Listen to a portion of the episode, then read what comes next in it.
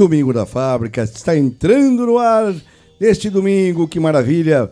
Aqui diretamente do auditório da, da Fábrica de Gaiteiros, programa Domingo da Fábrica, rádio fabricadegaiteiros.net. Bom dia, Márcio Padula. Bom, bom dia, meu querido. Bom dia, Álvaro. Bom dia a todos que já estão conectados aqui nas redes sociais. Uh, o pessoal já pode interagir com a gente através da live do Facebook e também. Estamos transmitindo direto, diretamente pelo Facebook. O pessoal Exato. que está aqui no auditório já saiba.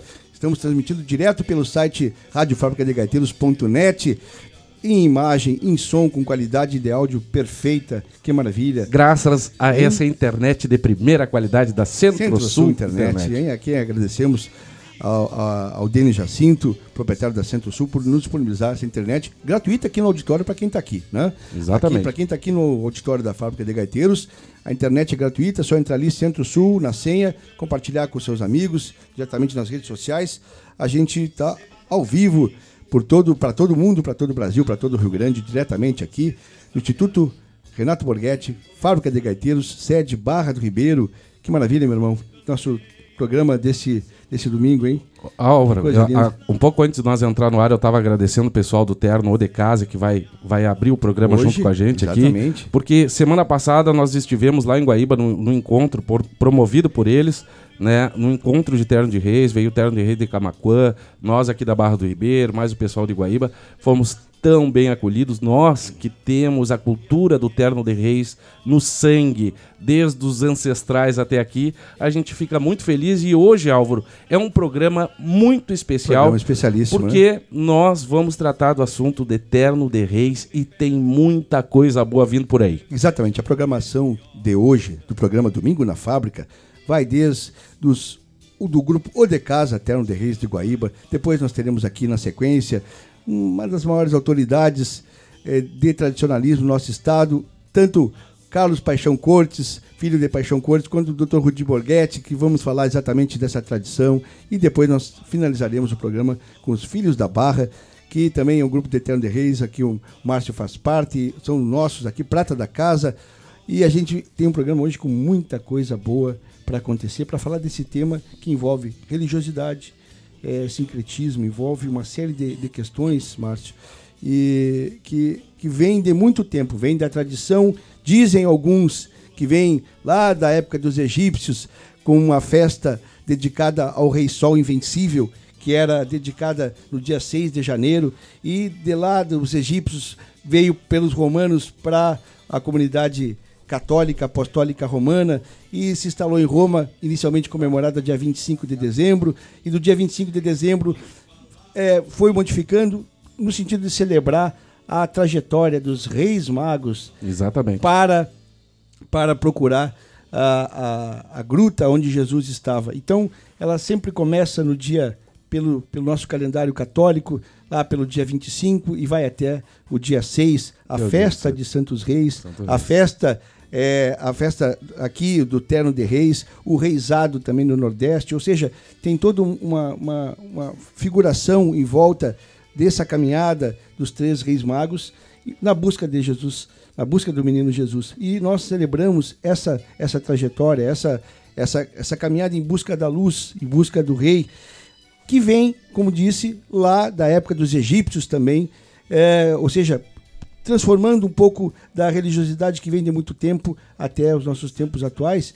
E no Brasil entra no período colonial, entrou em Sergipe através da, da, da colonização portuguesa e de lá ganhou todo o nosso país com festas, manifestações culturais. E hoje nós temos no Rio Grande do Sul muitos grupos que vieram para cá com os açorianos, também trazendo a festa de reis. E aqui uh, os ternos de reis, que são exatamente essa celebração de grupos que, através da religiosidade, homenageiam a chegada do menino Jesus e também aos três reis magos.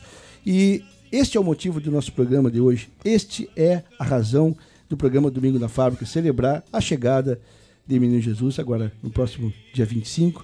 E nós ficamos muito felizes de poder tu ter feito essa, essa, essa, esse pensamento de dedicarmos esse programa pré-natal ao Terno de Reis e também a história, a história disso, né? Celebrarmos a história do Rio Grande, do movimento tradicionalista, através de Carlos Paixão Cortes e de Rudi Borghetti aqui junto da gente. Né? perfeito, Álvaro, perfeito. Álvaro, Então, para a gente começar o programa, uh, estamos aqui já no palco aqui do auditório da Fábrica de Gaiteiros, o Terno de Reis, o, de, de casa, casa, lá de Guaíba, na presença do mestre Belmiro do Terno, Souza, né? Seu Belmiro. Por favor, bom dia, seu Belmiro, dia, como é que está o senhor? Bom dia, meu amigo Márcio. Como é que está o senhor? Tudo tranquilo? A viagem foi tranquila? Viagem tranquila, graças a Deus. E, e mais tranquilo agora. E por, por saber que aqui, aqui junto com nós está o nosso Deus. Deus está aqui com nós, Amém. aqui junto. Exatamente. Então, cada vez me sinto mais tranquilo, né? Então é um, um prazer.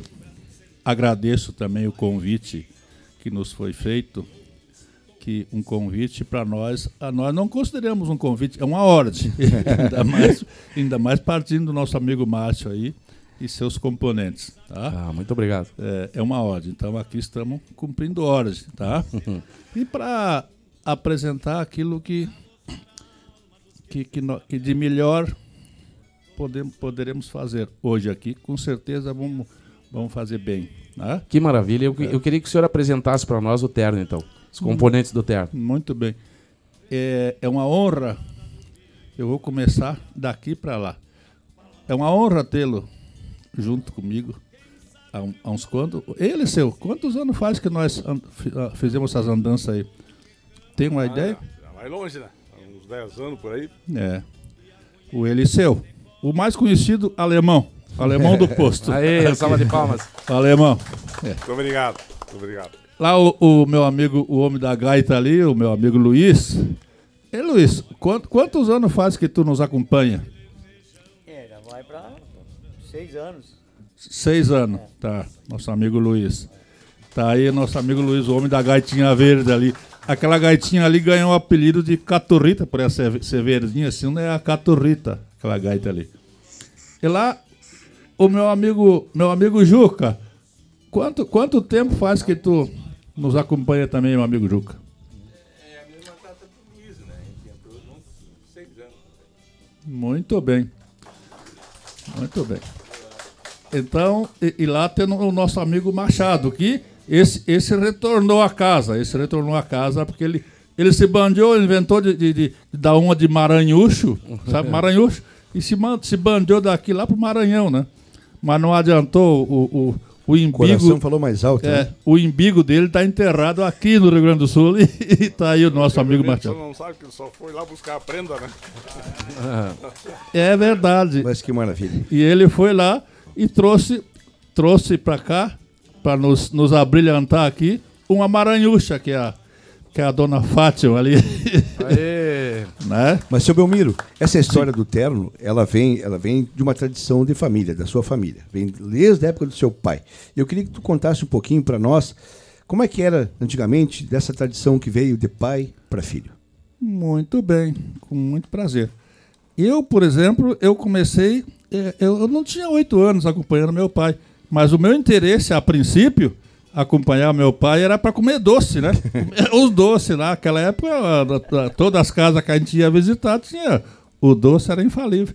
E eu, como era pior que formiga por doce, então acompanhava para comer o doce. Mas só que eu fui tomando gosto da, daquela, daquela tradição função. ali.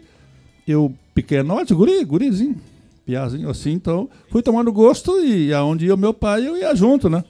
E mas aí, aí o pai me deu um, um, um ofício para mim, me deu uma, um, uma ocupação para mim, espantar os mosquitos.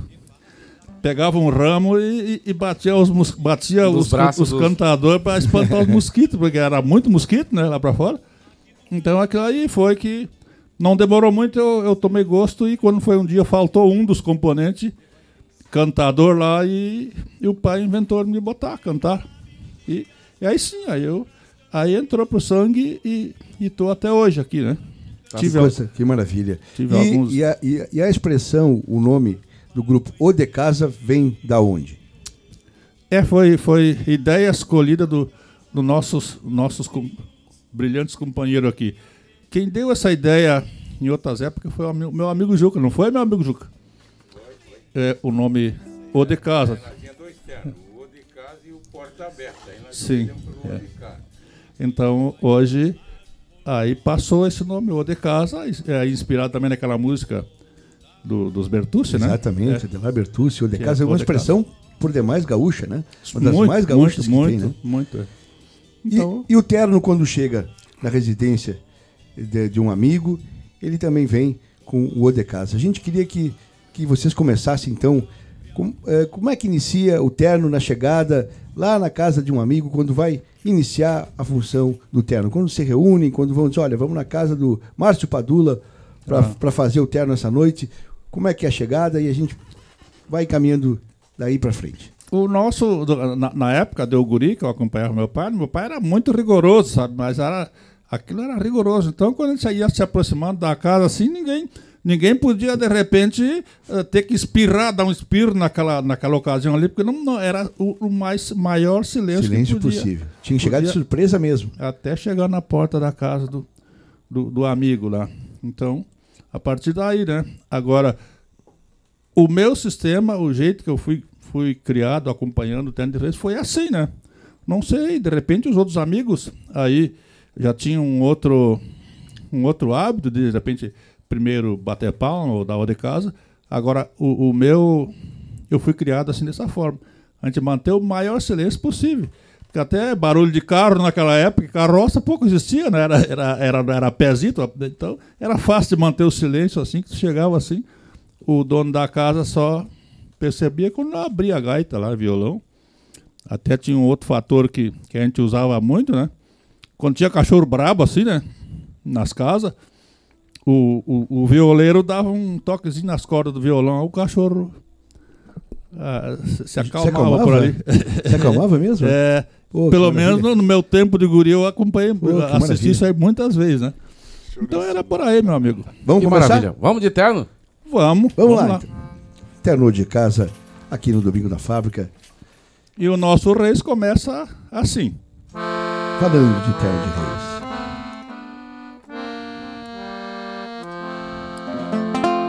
Esse é o primeiro verso que nessa casa eu canto. Em nome de Deus, começo, Pai e Filho e Espírito Santo.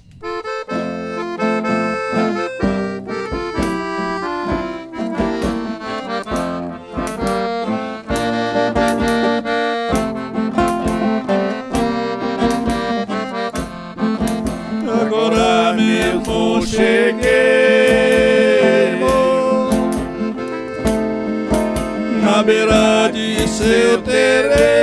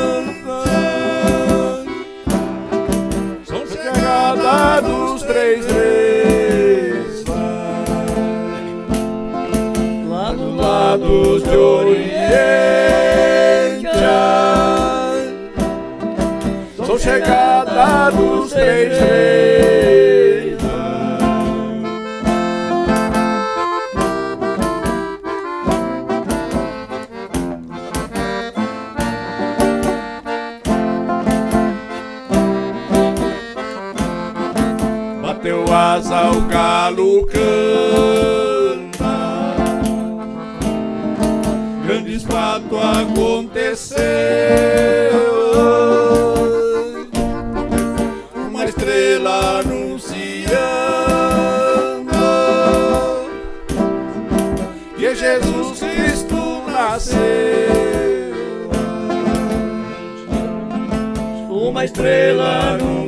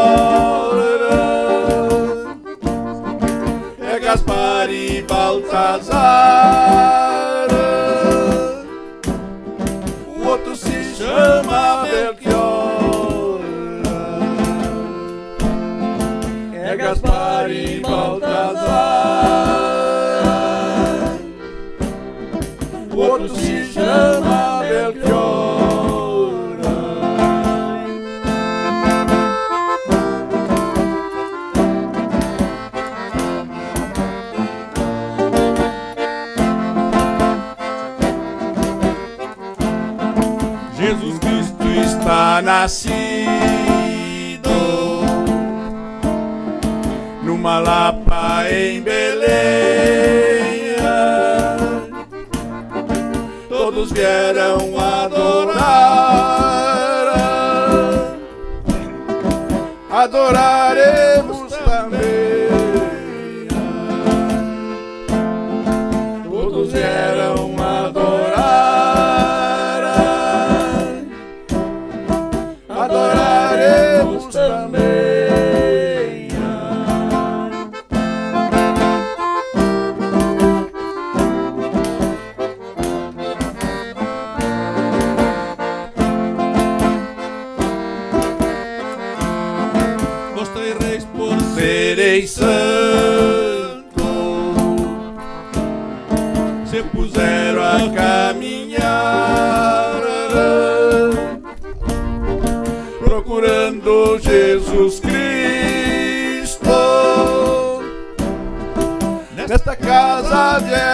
deixará. Procurando Jesus Cristo, nesta casa vieram achar.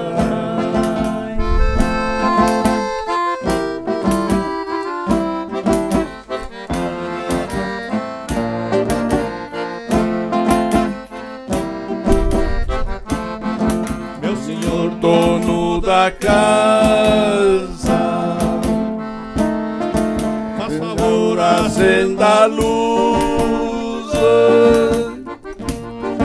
Fazer como a linda estrela, seguindo o menino Jesus. Fazer como a linda estrela.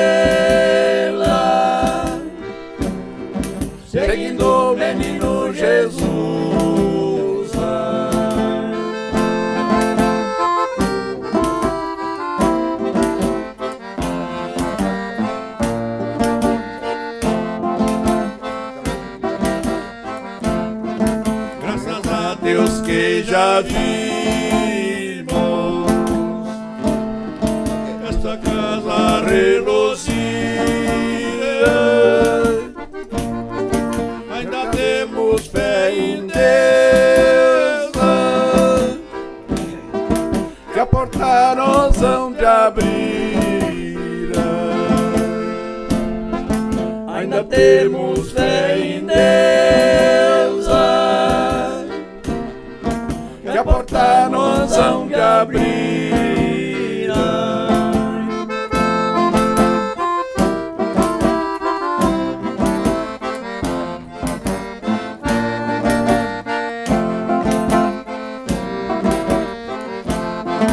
Porta aberta e luz acesa.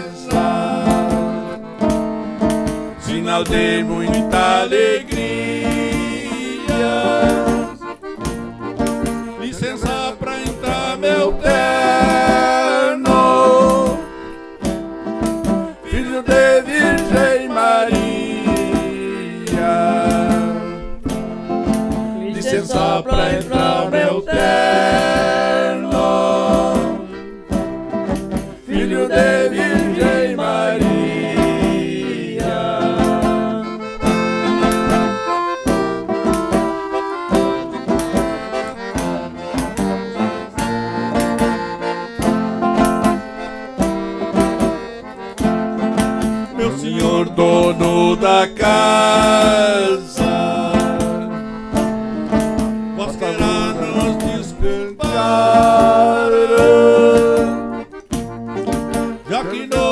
Abriu a porta.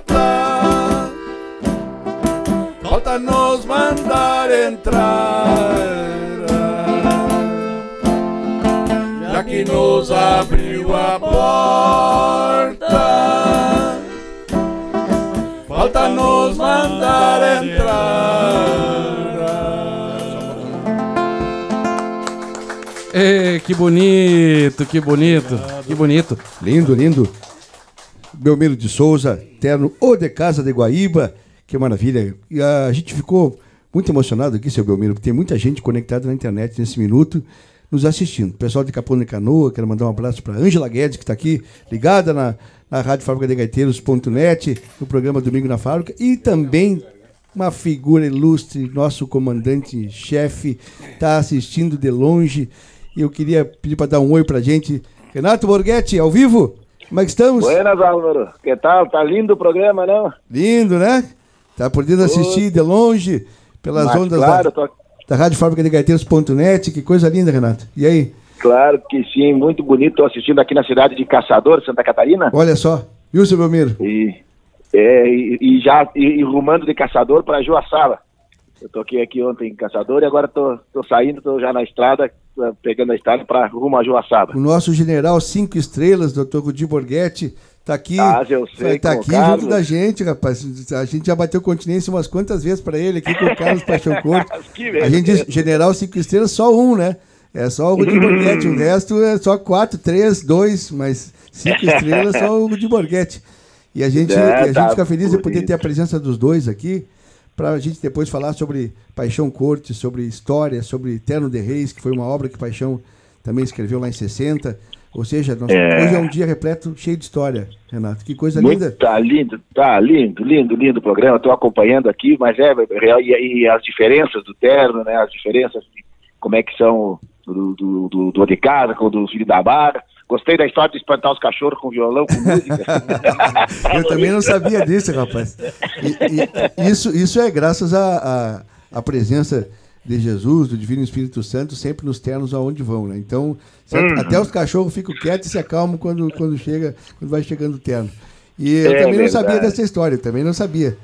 Né? E, Mas muito bonito. Bonito, né? A gente sabe que tu fosse um, um grande incentivador também da, da, da, da, dessa questão do terno de reis. Tu, quando, quando começaste a vir aqui para essa região e, e, e, se enturmar, a primeira coisa que todo mundo dizia pro Renato que quer participar e quer, quer participar dos ternos. É, é dos filhos da barra. Isso, dos filhos da barra, que tu participa, né? É, a, a importância disso para ti, qual é? Para a gente se, uh, sincronizar eu... exatamente a figura do, do músico e da importância de estar junto nessa manifestação religiosa e também cultural.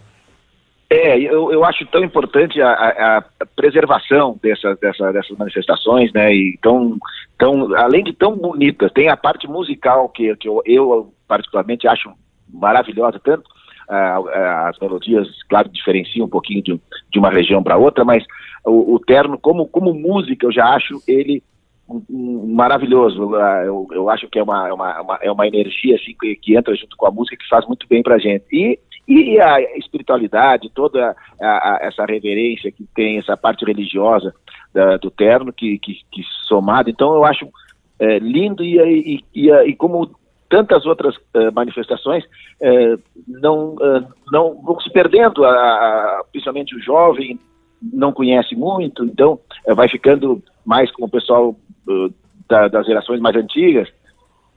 Alô? Tô ouvindo, tô ouvindo, tá todo mundo ouvindo. Das gerações mais, mais antigas, e então eu, eu acho que, que, que a gente poder é, preservar isso para ter a continuidade é, é, é fundamental. É, o trabalho que o Paixão nos deixou do, é, é, é, é bárbaro de pesquisa, das diferenças entre os ternos, esse, programas como esse que está sendo feito aí na fábrica de gaiteiros, que é as pessoas poderem conhecer, poderem ouvir, saber essas, é, também essas, essas diferenças que existem de um terno para outro, de uma região para outra, eu acho isso fundamental. E, e vamos tocar para diante cada vez mais, é, botar e mostrar o, o Terno de Reis para todos o estado do Rio Grande do Sul e fora do estado. E essa ideia, Renato, que foi tua, de fazer um programa de rádio, de auditório, também tem conexão com, com o legado de Paixão Cortes. Nós estamos aqui com o Carlos, o filho dele, e ele sabe disso.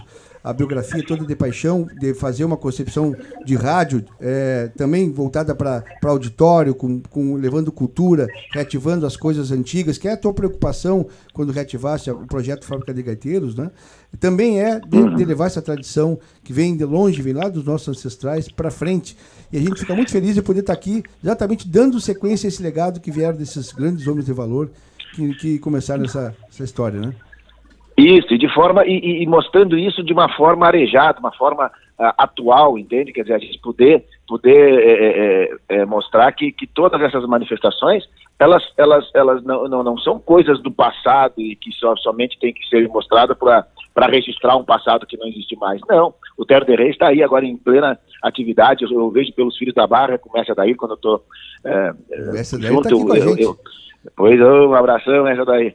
Então, é, é, eu vejo a, o carinho das pessoas quando recebem o terno. Então, o terno está tá vivo, tá, tá, ele está ele, ele tá na, na, na, na, dentro da comunidade, dentro da, da, da do, do, coração das pessoas. Eu acho isso muito bonito.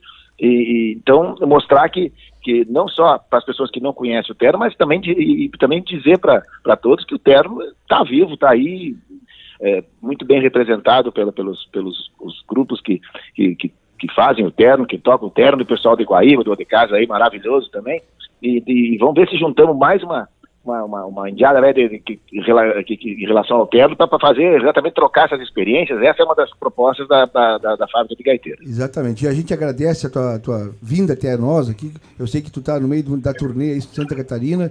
A gente espera te ter aqui semana que vem junto da gente. Semana que vem eu estou firme aí, no programa que vem eu vou estar tá, tá ao vivo com certeza. Exatamente, para a gente poder virar o ano com chave de ouro, já tendo iniciado esse projeto que está fazendo sucesso. Então, muito obrigado, meu irmão. Obrigado pela tua, pela tua, tua, tua vinda mais uma vez aqui no domingo, dedicando o teu tempo de descanso para estar tá junto da Ué. gente aqui nesse programa.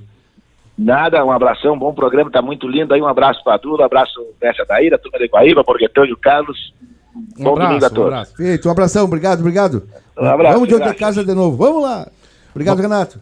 Aí, maravilha. Aí, maravilha, né? Seu Bemiro, maravilha. entramos pra dentro de casa e agora a gente vai ter que fazer uma música, pelo menos, né? Uma marquinha, né? Vamos fazer? Vamos. Tá por vocês, então. Mas primeiro, se me permite uma palavrinha. Claro. É, Evidente. O, o, o, Renato, o Renato tá, tá, tá nos ouvindo tá aí? escutando, não tá, não tá podendo é, só, só lhe responder, mas certamente está lhe escutando pela internet. Ah, tá. Ele estava assistindo o programa lá de Caçador. Bom, então vamos agradecer a presença aqui. A, a, a minha família, parte da minha família está aqui. Aonde nós vamos, eles vão com nós, é, são, são, são parceiros assíduos. A minha esposa, ali está o meu afilhado. Meu afilhado, levanta, faz favor. Aê. É a tradição que vai, né? a minha esposa está tá, tá aqui do lado dele. Faz favor, levanta um pouquinho aí. Pra... Aê. Aê. E aqui, seguindo da, da, da, da, da esquerda para a direita, o meu compadre e a minha comadre. Aê, que maravilha. São, Família toda. Esses, esses são, são companheiros, nos, aonde nós vamos, eles, é, é, já, eu considero o, o nosso sombras. Eles estão sempre juntos, né? Hum. E, e mais ali à, à direita, a nossa Maranhucha. A Aê. nossa Maranhucha, a dona Fátima. É um prazer. E mais, mais à direita, a irmã, do, a cunhada da, Mara, da Maranhucha. Faz favor. São Luís do Maranhão. Que maravilha. Muito bem. Mas, seu Belmiro, a gente sabe que depois do Terno entrar, o Terno faz uma música para alegrar a, a, o pessoal da casa. A gente queria que vocês fizessem uma música ao gosto de vocês, como se estivesse já entrando na casa para alegrar esse povo que está aqui no auditório e depois a gente faz o encerramento. Como, como é que o Terno encerra é, já saindo da casa e indo para a próxima? Fizemos, sem dúvida. Fizemos uma, um, acho que nós o, o, meus companheiros, nós sabemos uma musiquinha, né? Hein? Sim, sim. Então, então toca uma marquinha pra nós aí. Pode ser. A que tiver na agulha aí, gruda pra nós aí, então. Esse é o grupo de casa, seu Belmiro de Souza, o nosso mestre interno de reis, filho do seu Alcebiades de Souza. Tradição que vem de pai para filho aqui na rádio fábricadegaiteiros.net, programa Domingo na Fábrica. Que maravilha! Hoje dedicado ao Telo de Reis, pessoal que está no auditório nos acompanhando está transmitido exatamente pela internet, pela, pela, pelo site da radiofabricadegaiteiros.net. Vamos lá, seu Belmiro. Pode mandar de lá para cá, meu amigo Juca. O Juca agora largou o tambor dele e pegou uma gaitinha lá. Vamos ver o que, que sai. Vamos, é ver o que, sai dessa gaitinha aí, Juca. Então, uma... Os velhos tempos, os programas de rádio de auditório, programa Domingo na Fábrica, Hoje recebendo o de Casa de Guaíba.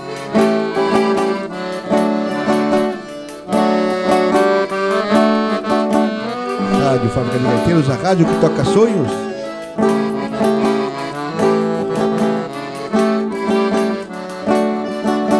Venho vendo de longe e muito eu tenho que andar. Por isso eu peço ao patrão um lugar para posar. Chega seu moço e apeia, puxa o pingo para o galpão. Nesse rancho de gaúcho tem pousada e chimarrão. O de casa, o de casa, quanta alegria se sente quando alguém nos recebe. O de casa, o de casa, e no dia seguinte a jornada prossegue.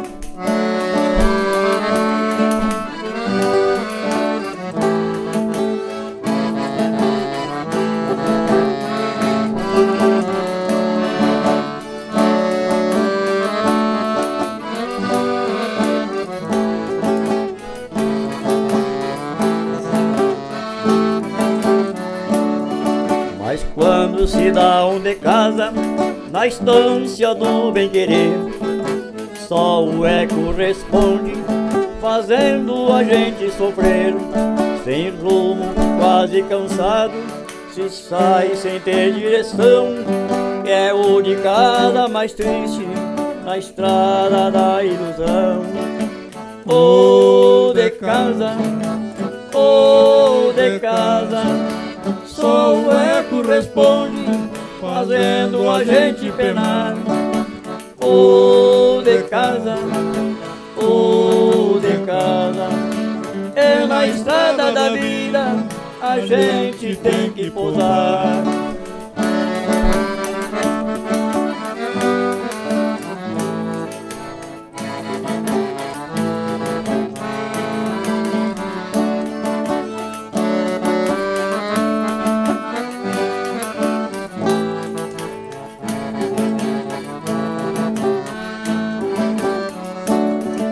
Na estância lá de São Pedro, de joelho e chapéu na mão, vou dar o timão de casa com respeito e devoção.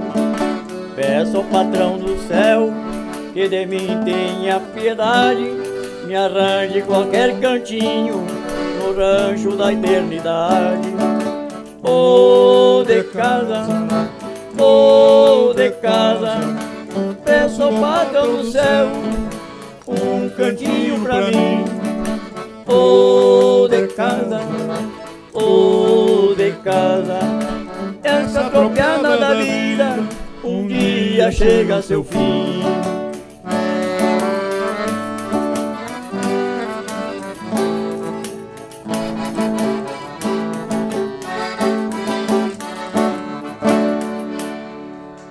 Ô de casa! Ô, Obrigado, seu Belmiro. Que bonito, hein? Bonito, que bonito, seu Belmiro. Ah, parabéns. E é assim que segue a festa durante esse, essa a, a entrada do terno na, na, casa. A festa vai até, o, às vezes, até o dia clarear, né, seu Belmiro? O dia clarear, depois dos doces, né? Depois dos doces. O senhor continua ainda com, com, com com a mania de formiga, comendo doce, ou, já, ou agora já está diminuindo? Eu tive que tirar o pé um pouco. Eu tive, eu tive que maneirar, porque senão. Ah, eu sei, né? Ah, a gente não nasceu para semente, mas eu gosto muito gosto de andar, andar nesse mundo, assim, cantando um rezo. Então, é uma maneira aí o doce, né, um pouco. E qual, era, qual era o doce que o senhor mais, mais gostava quando criança, quando, quando chegava nas casas? O que, que mais servia naquela época? Olha, meu amigo, era desde o açúcar. Era, era doce, podia era doce, estava de dentro. pedra que eu comia. aí tive que maneirar agora. Tive que maravilha. Um Mestre Belmiro de Souza, que, que maravilha. Na Seu Belmiro. O símbolo do doce é o figo. É, é o figo. Doce figo. É o figo, né? Doce figo, ambrosia, Que coisa bem boa. sagu, tudo Essa que a gente época. tem direito, né? É um saguzito, uma, uma ambrosia minha, lá, com, as bolas desse tamanho assim. mas- eu- Já chegou a me Aí dar água na boca. Não, eu ficava renegado quando vinha as pirizinhas assim, eu tinha que vir em prato, prato de sopa assim. Aí eu, Tá certo. É a tradição do Terno de Reis. Seu Belmiro, para nós encerrar então esse, essa primeira parte do programa, eu queria que o senhor fizesse uma pequena demonstração de como é a despedida do Terno de Reis, né? De dois ou três versos, só para o pessoal ter uma ideia de como que é a despedida depois no encerramento daquela, daquela participação, daquela visita na casa da pessoa. Sem dúvida. Abre a gaita, gaiteiro, para nós aí. É o Terno de Reis, ou de casa, aqui no Domingo da Fábrica. Diretamente do Instituto Renato Borghetti, Rádio Gaiteiros.net. Deus lhe pague pelo reza, dado de tão boa mente. Nossa Senhora lhe ajude, vossos acrescente. Nossa Senhora lhe ajude, vossos bens Deus lhe acrescente.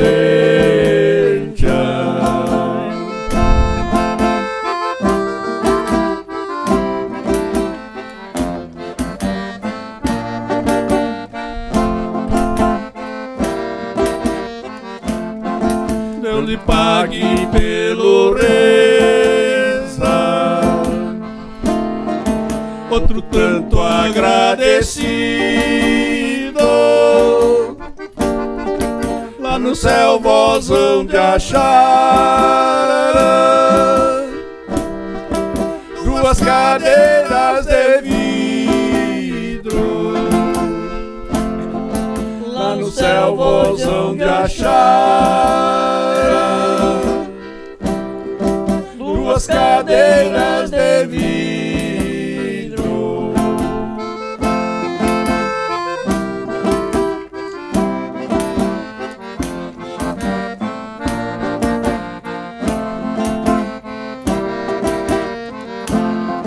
Meu senhor dono da casa, vós queira nos desculpar.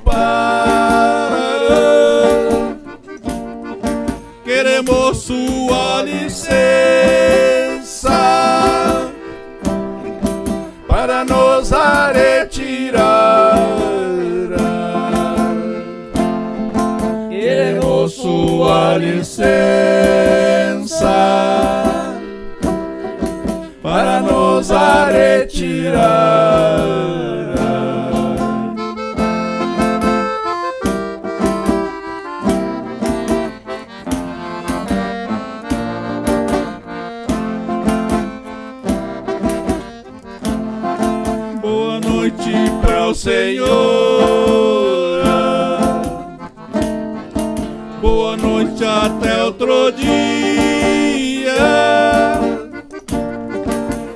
Que esse terno se despede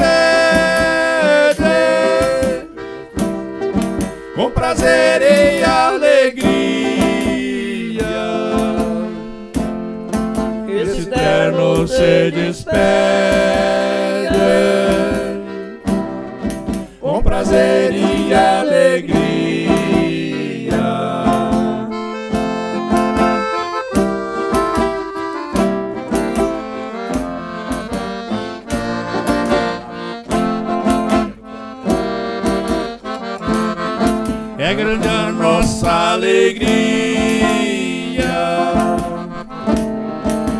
Temos que ir embora. Fica com Deus esta casa. Vamos com Nossa Senhora. Fica com Deus esta casa. Vamos com Nossa Senhora.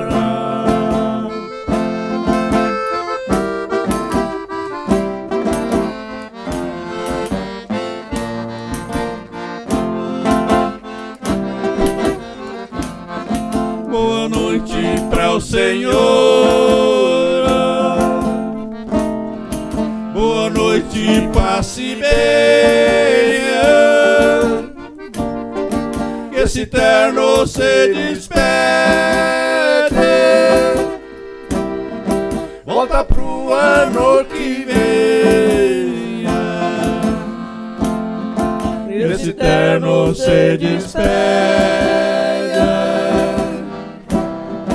Volta pro ano que vem. Deca! Que maravilha! Que lindo. Belmiro de Souza. Terno O de Casa, a gente agradece, seu Belmiro. Mestre Belmiro, pela, pela presença aqui. Terno O de Casa de Guaíba. Obrigado mesmo. A gente, a gente se puder, vai poder é, sempre convidar vocês para as próximas é, gauchadas aqui no auditório da Fábrica de Gaiteiros, para outras coisas, não só para o terno, mas para que o grupo venha tocar música gaúcha de boa qualidade para a gente. Em nome do nosso terno, do, do terno aqui, em nome dos nossos componentes, repito, convite de vocês, convite do nosso amigo Márcio Padula e todos os seus componentes, dos filhos da Barra e mais o nosso amigo. Álvaro. Sim, não é, eu não considero convite, considero uma ordem. E ordem a gente cumpre. A gente Tá cumpre- certo. deu ordem, a gente Obrigado, cumpre, tá? Belmiro. Obrigado. bom? Salve de palmas, Obrigado, um abraço. Obrigado, Dá um pra Obrigado. Pode falar. Isso. Dia 4, O alemão. dia 4 tem Reis lá no Barão do Triunfo. Olha só. Vamos estar lá Pessoal que nos. E Tá dia 6 é lá em Osório, lá, como é que é o nome do senhor lá? Seu Belmiro. Cláudio. Seu Cláudio. Lar- Largo, La- Largo do Estudante, em Osório, dia 6. Então, tá todo mundo convidado que Tá certo. participar. E para todos um Feliz Natal e um próspero ano novo. Obrigado. Uh, maravilha. Obrigado, obrigado. Ao de casa. Isso. Mais uma vez, obrigado, seu Belmiro, o terno de casa. Álvaro, vamos fazer a transição agora, porque vem, vem, vem gente aqui pro palco. Enquanto isso, vamos ouvir uma música. Vamos lá? Vamos de. Vamos dar um intervalinho de meio minuto Vamos- só e já voltamos. Vamos resgatar aqui com o Gildo de Freitas, resposta do Facão Na Trelista. sequência, Carlos Paixão Cortes e Dr. Rudi Borghetti, para a gente conversar um pouquinho de tradição, dessa tradição do terno, de muita coisa boa. Vamos lá e já voltamos. Espera. Aí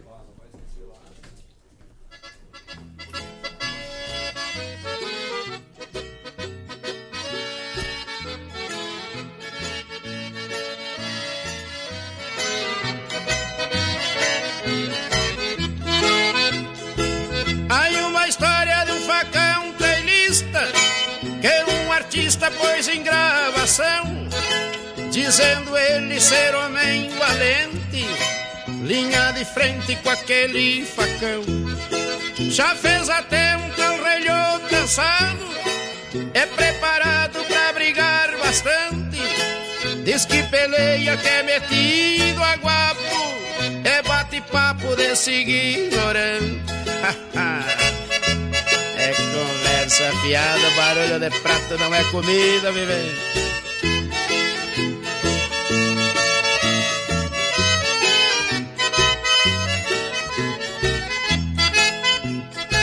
Eu não peleio, mas cantando eu ripo. Homem do teu tipo não dá peleador, nem a facão porrelhou a bala.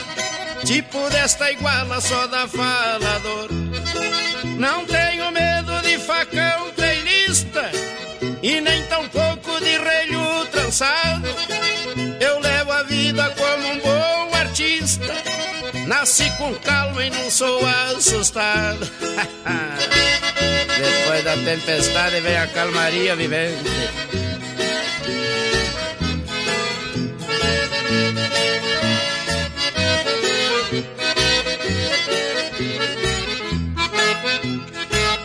Grita no rádio não é ter tupete, é só manchete pra fazer banzé.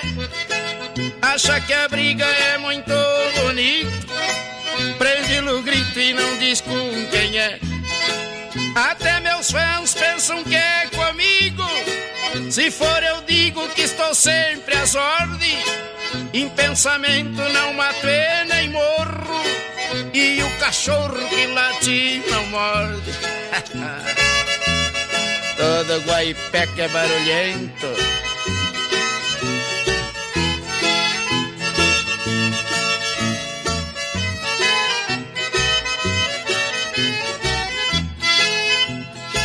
Eu tenho medo é da tua coragem Pelas bobagens de fazer que eu sou gaúcho do sistema antigo.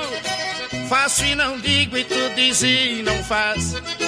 E eu não quero é que ameace a minha classe com o teu modelo. Que eu me criei lidando com um facão e amansou um leão passando a mão no pelo. É isso aí. E o bichinho termina se entregando que trabalha até em circo.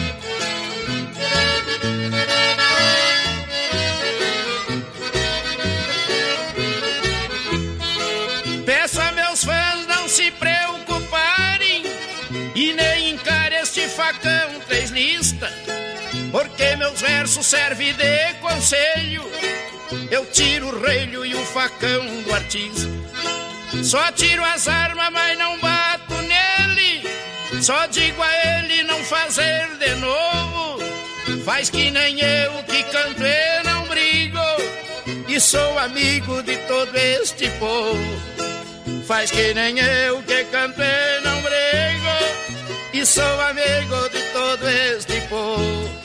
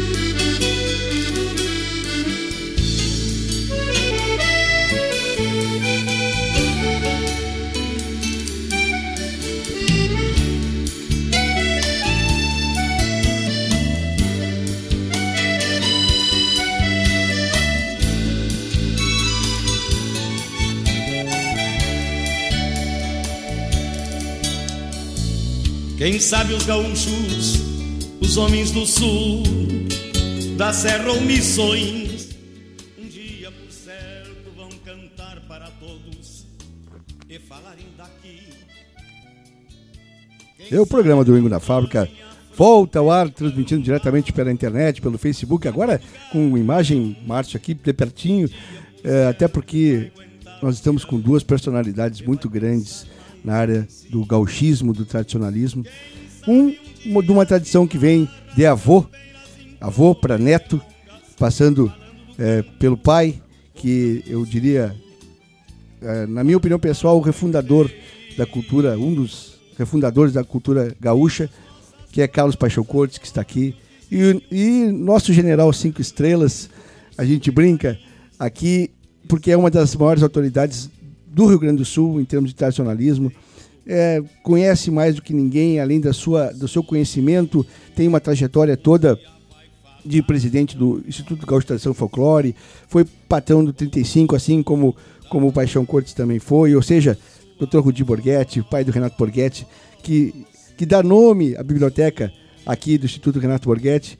Bem-vindo aos dois, doutor Rudi, que alegria, que alegria. Muito obrigado, é uma satisfação muito grande estar aqui presente com você. E ao vivo para todo o Brasil, aqui pelas ondas do, do Facebook da Rádio Fábrica de Gaiteiros.net. O senhor está comunicando? Tá, tá, tá, tá tudo tranquilo. Tá bem? Isso, tá bem, tá bem. Ah, ótimo, então. O áudio, às vezes, a gente regula aqui um pouquinho, é, baixo, certo. porque o Márcio, Márcio regula a qualidade do som que está saindo para Ah, a rua. tá. Né? Então, nós estamos transmitindo para todo o Brasil, para todo o Rio Grande, para todo mundo. Isso. E isso vai ficar gravado também para os arquivos aqui Ótimo, ótimo.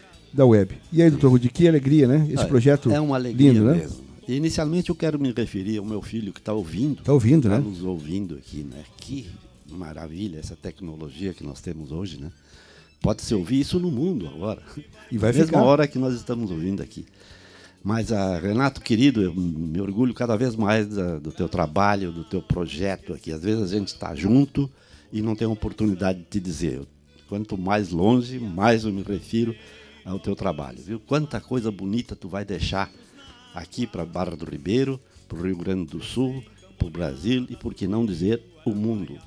Vai seguir os passos do nosso amigo querido, meu, meu afilhado, eh, João Carlos Dávila Paixão Cortes, cujo filho está aqui ho- hoje conosco, que eu quero anunciar para vocês, assim, em primeiríssima mão, que o Carlos está fazendo um trabalho belíssimo com, com a literatura, com as poesias, com todo o acervo maravilhoso que o Paixão Cortes, o pai dele, deixou para nós todos.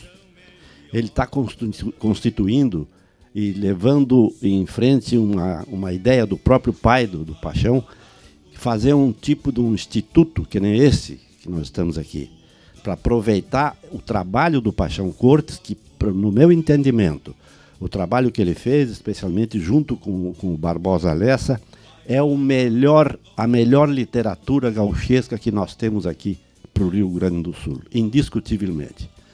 É um prazer enorme nós estarmos aqui hoje e estamos às ordens aqui do, do pessoal que está. Nós é que agradecemos a sua disposição de vir para esse programa histórico, um programa de Natal, um programa que a gente vai falar de cultura gaúcha para todo mundo que nos está assistindo pela internet. O pessoal do auditório aqui deve ter umas 30 e poucas pessoas. Falar desse projeto que iniciou com o Renato, como a gente sempre repisa. Ele começou há uns dois anos atrás, quando o Renato, numa conversa comigo e com o Márcio, vamos fazer um programa de auditório, o que, vocês acham? Vamos fazer, vamos fazer. E dali para cá a gente foi amadurecendo a ideia. E num, e num dia num dia desses qualquer, numa janta dessas que o Márcio e o Renato preparam com maestria, ah, eu acho que a gente saiu um pouco do saiu um pouco do corpo e disse, não, ah, tu quer fazer o programa? Então nós vamos fazer mesmo, né? Então saiu de uma loucura, como a gente sempre, sempre tem dito aqui, de uma loucura de amigos conversando e hoje nós estamos aqui numa realidade falando de cultura gaúcha, falando das coisas que iniciaram lá, eu diria com o Júlio Paixão Cortes, com o avô do Ah, o Carlos. Júlio, Júlio Isso. também? É o que, porque, é, porque a gente sabe que a tradição vem de pai para filho. Assim como o Renato também não fugiu É, da da raiz. regra, né? ela, ela, é, é, esse agradecimento que tu faz para ele, tu sempre fez várias vezes Ah. isso. Na verdade, essa raiz vem de ti, né? É. Vem dos teus antepassados É, também. também vem. E, e isso é que nós temos que seguir. É essa questão de uma tradição que vem É. dos meus antepassados também, dos antepassados do Márcio. Esses dias nós estávamos num, num, num, num evento, num churrasco, e o pai do Márcio está ali, o Jairão. E aí um, um, cidadão amigo nosso disse assim, a última vez que eu vi uma pessoa laçar de bolhadeira, Márcio, foi teu avô. no casamento de teu pai. A gente nunca tinha ouvido isso. Que há 30, 30 e poucos anos até, as 40, o, o, o, o seu Adão Padula, que é gaiteiro, mestre terno de reis, um homem da cultura, que, que deu origem a essa raiz linda que nós temos aqui, também era um homem do campo, também era um homem das tradições. Então, falar dessas coisas nossas, Carlos, e que, que o Paixão também tinha paixão. É, tinha. o Paixão também tinha paixão, porque ele fazia isso por paixão. Quem olha a biografia de Paixão Cortes vê que ele fazia isso com amor, quando por suas próprias expensas foi atrás de material, de gravador, de filmadora, com custo dele próprio, como ele diz, as minhas expensas, refundou culturalmente o Estado, repegou as pontinhas e como homem da ciência, como um agrônomo, como homem da zootecnia, um homem que talvez... Raízes de campo. Raízes de campo, que era da época do teu avô também, um homem da zootecnia que, não só pelo lado cultural, mas que desenvolveu grandes técnicas na área da ovinocultura, Exato. que trouxe, talvez, é, para o Rio Grande técnicas de fora do Brasil para melhor, melhorar a nossa, nossa genética da ovinocultura. E essa parte do paixão ninguém fala. Todo mundo fala da parte cultural, mas ele foi um grande cientista também na área de, de, de agronomia e zootecnia. E, e, isso vem de um legado que a gente sabe que vem das raízes. Então, falar de Paixão Cortes, da, de Paixão Cortes no sentido da família, né? Paixão Cortes, não só do Zé Carlos, mas do Júlio e certamente dos ancestrais e de você agora nesse legado ao mesmo, ao mesmo tempo que falar da família Borghetti, Becker Borghetti, né? Uhum. E, que vem do seu Rudi, vem de, vem de uma tradição que também vem de longo tempo. Isso é falar do Rio Grande. Isso é, é falar, isso é falar das nossas raízes mais profundas, né? Eu acho que é primeiro um prazer estar aqui na fábrica de gaitas e, e ver esse trabalho, né? Uh, uh, o meu pai não teve oportunidade de vir aqui porque estava numa outra fase, não Isso. que a gente não quisesse, né, Borghetti? Mas uh, ele tem uma frase que ele deixou, e o Renato sabe, não sei se chegou a falar direto para o Renato, mas para o Rudi ele falou. Esse trabalho aqui é antes e depois. Isso aqui vai fazer um marco. E eu acredito, aí é uma visão pessoal minha que eu, eu, eu disse para o Rudi, como meu pai fez um trabalho lá de fundação do DTG e participou desse grupo. E ele foi uma liderança. A gente sabe né, que esse trabalho não é feito isoladamente, mas é feito por um grupo de pessoas Exatamente. que se associam e tal, e que deu origem a todos os CTGs. A fábrica de Gartes vai formar músicos e isso vai mudar a música do Rio Grande. Isso é palavras dele, não são palavras minhas. E isso é muito importante. Eu fico muito satisfeito de estar aqui e muito mais satisfeito de estar vendo um programa de rádio. Exato, que ele criou, né? Programa de rádio tocando Terno de Reis. Uh, e ele, eu, eu até peço licença para citar aqui um, uma publicação dele, onde ele diz, ele fez uma crônica e, e nessa crônica ele diz que os primeiros versos que ele ouviu foi Agora mesmo cheguemos na beira do seu terreiro para tocar e cantar. Licença, peço primeiro. E então eu estava vendo tocar aqui e, e, e, vendo da, da importância dos ternos, dessa. Porque ele não é tradição, ele é folclore. Folclore. Ele é vivência, é. ele é vivência, e essa vivência é vivo isso, né? E está sendo trazido, está sendo cultuado. E esses versos que ele coletou lá em 1950, ele quando iniciou no rádio em 1954, que ele teve a oportunidade das primeiras vezes se apresentar no rádio, e a gente tem que sempre lembrar que o rádio de 54 é um rádio de onde está iniciando o auditório. As ainda, né? Tinha, Não, né? claro, está tá, tinha, tinha aquela, tá finalizando tá o período finalizando. Da, das galenas, Exatamente. mas ele, eles estão eles estão iniciando os auditórios. Exato. Né? E eles uh, e então o pai se apresenta uh, na Rádio Gaúcha com terno de reis fazendo, uh, fazendo homenagem. Eu estava vendo aqui, estava me recordando, não desse período, porque eu não vivenciei, mas ele, quando ele estava na hora dos músicos, ele me botou de, de, de um dos reis magos para a gente acompanhar ele fazendo todo. E o, o Paixão foi presidente da Ordem dos Músicos. Foi presidente né? da Ordem dos Também, Músicos. Também, dentre tantas coisas, né?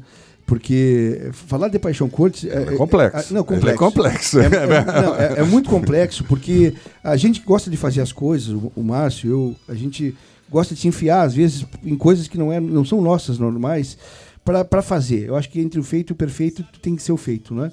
É melhor fazer do que não fazer, porque a vida vai passar igual, e, de certa é. forma. Mas dias... o Paixão, tu, se tu olhar a biografia, tudo que ele fez ao longo da sua vida, a gente quase não consegue imaginar, dada a dificuldade até de comunicação. Nós estamos falando, gente, numa época de telefone telefone de linha, de, de telefonista ainda, de botar, é, de botar botão. Ele, ele inicia com, com um gravador que hoje nós, é um chip de, dentro de, coisinha que era, que era de 10 quilos carregando com. Eu tenho hoje, e que o Rudi falou, e, e esse Instituto Paixão Cortes que a gente está fazendo, a gente tem fita de papel onde ele gravou, ele e o Lessa, mas principalmente ele que fazia esse trabalho mais de campo, uh, registros do início da década de 50 eu quero que, se eu conseguir o Instituto, através disso, resgatar esse material, nossa, é um registro de uma época que não existe mais. O que a gente já está conseguindo é fazer o resgate e digitalização de todas as fitas da década de 70. E tem, eu devo ter, olha, devo ter 60, 70 fitas de rolinho, onde estão gravadas pessoas, manifestações, uh, a próprio programas de rádio que ele fazia na década de 50, início da década de 60, e que registra um período. E outro dia eu estava conversando com, com os Miller e eu estava dizendo: esse registro mostra um falar que não existe mais. Que são os falar dos, dos nossos avós, dos antigos, é. que era uma outra forma de expressão que é de quem é, que, é de quem joga boleadeira e piala com boleadeira, não é? Exatamente. é? E não faz Nossa. muito tempo, né? Não faz. Quase, é, mas tempo essa... na história não faz muito tempo. É, mas historicamente não, né? Mas é realmente um, um acervo fantástico, né? É, então... mas, mas foi uma lástima. Só um, um, um, Nós íamos trazer o Paixão Cortes aqui. Eu fiz uma entrevista, inclusive pela rádio, anunciando que o Paixão estaria aqui no dia tal, marcando o dia e a hora, tudo para o Paixão estar tá aqui. Eu fui padrinho de casamento, do segundo casamento do Paixão Cortes. Tem muita honra dessa parte. E, e, aconteceu que ele estava adoentado em casa, então eu fui lá, conversei muito com ele. O Carlos gravou a nossa conversa, que é uma coisa espetacular. E conversamos, e ele, ele lamentavelmente teve que ser hospitalizado e tal, e, e não conseguiu vir. Então eu saí atrás desse jovem aqui, que eu sabia que ele conhecia tudo da vida do pai dele. Ele sempre, desde que eu conheço o Carlos, ele sempre está com ou um, uma máquina de, de, de foto ou para gravar. ele tem coisas da vida do Paixão que todas são maravilhosas porque ele deixou uh, um, um, acervo assim, uma, impressionante, impressionante. A gente, eu estou lendo alguma coisa ainda porque eu já li muito dele do Barbosa Lessa e quanto mais a gente lê, mais se, se enriquece, mais tu vê o trabalho que essa gente fez. Aquele início deles foi uma coisa fantástica. Bom, eu não vou falar mais, porque não, senão não, não, mas tu, tu é testemunho. Não, mas testemunho. É testemunho, né? Isso é. isso é uma coisa que talvez poucas pessoas saibam, que eram funcionários públicos né, do Estado do Rio Grande do Sul. É. Paixão Cortes era funcionário da Secretaria de Agricultura do Estado, como, como agrônomo. O seu pai também já era, o meu Júlio, avô, era, avô, meu avô Júlio, também né? era. Avô Júlio. Já, já era. E o Carlos também é agrônomo também, ou seja, são homens de campo. E também Barbosa Lessa. Barbosa Lessa foi é, servidor Lessa, da Corsã mano. até o final da sua trajetória. Então, faziam isso nos seus horários de folga, como, é. como, por prazer de fazer, não era por nenhuma remuneração. Faziam pelo, pelo prazer de deixar um legado para a cultura, para a construção cultural do nosso Estado. É, e, e é. é. bonito a gente ver assim, quando a gente está vendo os ternos se apresentando, a gente está vendo essa história continuar. Uh, e meu pai era um, era um cara que, que Natal para ele tinha que ter, tinha que não tinha Papai Noel, não, não existia. Era gaúcho, era gaúcho, tinha lá o, o todos os vaquinhos, todo o presépio montado, entende? Para ele era um ciclo natalino. Até, até... Ele, não, ele não falava em Natal, ele falava em ciclo natalino que começa dia 25 e termina dia, dia 6. 6 e que no antigamente até a adição, até a adição mesmo, era receber os presentes dia 6 entende? Exatamente. E ele não conseguia entender que ele até compreendia o processo comercial do mundo que a gente vive, desses símbolos que predominam sobre todos, uh, todos os lugares. Mas ele não conseguia compreender por que, que a área comercial não adotava o, o dia 6 como um dia de retribuir os presentes que não foram dados dia 25. E isso através do canto dos ternos que iriam estar tá, passando de casa em casa, levando essa mensagem, levando. O pai, nesse sentido, ele era muito na, na, no, no sentido do espírito. Ele inicia o Tirando Rezes, que é esse aqui, e ele começa, glória a Deus nas alturas e paz na terra aos homens de boa vontade. Então ele para ele era isso. Exatamente. Não, e, e, e, o interessante é que essa tradição, ela, no Uruguai, por exemplo, é no dia 6, né? A gente aqui no Brasil tem esse lado comercial, mas nos nossos países vizinhos. Mas essa é a tradição. É, é a tradição, é a tradição, é a tradição, é do, do, do, gaúcho, né? E tem essa questão que talvez ele não cultuasse o Papai Noel no, no lado comercial, porque lá depois do pós-guerra, quando eles se juntaram, a gorizada do Júlio de Castilhos, é. do pós-guerra, um dos ícones dessa desconstrução cultural era a própria Coca-Cola. E, e, ele foi um dos, dos digamos assim, dos, dos, das lideranças que tentou desconstituir essa, essa visão comercial. Eu e o Papai Noel é muito pela Coca Coca-Cola. Eu queria né? que tu comentasse um pouquinho Isso, disso, né? Ele, ele, ele, até é. pela live, ele chamava de Lúcifer. Mas não, ele, ele aceitava, mesmo na família. Tu sabe que no, no coisa, quando as crianças, ele não tinha. O que ele não conseguia compreender é como a, a, isso abafava a tradição gaúcha do, do, do, dos ternos de reis. Uhum. Ele não, isso ele não conseguia acompanhar. Ele disse, mas uh, tanto que, mesmo quando ele, ele já não podia mais, há um, cerca de acho que 2007, 2006, a gente já não, ele não fazia mais mais dificultoso para ele sair. A gente começou a fazer um terno virtual. E eu como é que é isso? Eu mando a cada final do ano dentro do ciclo uh, natalino, eu mando uma mensagem eletrônica com um terno de reis, com algumas imagens dele, com algumas falas dele, com as músicas que ele gravou, que terno lindo. de reis. Ele gravou. Uh, então sempre tentando lembrar esse lado porque ele se desesperava quando ele viu o Papai Noel de bombacha. não é, não, não, de bombacha não. Fica com essa tua roupa, mas não de bombacha não.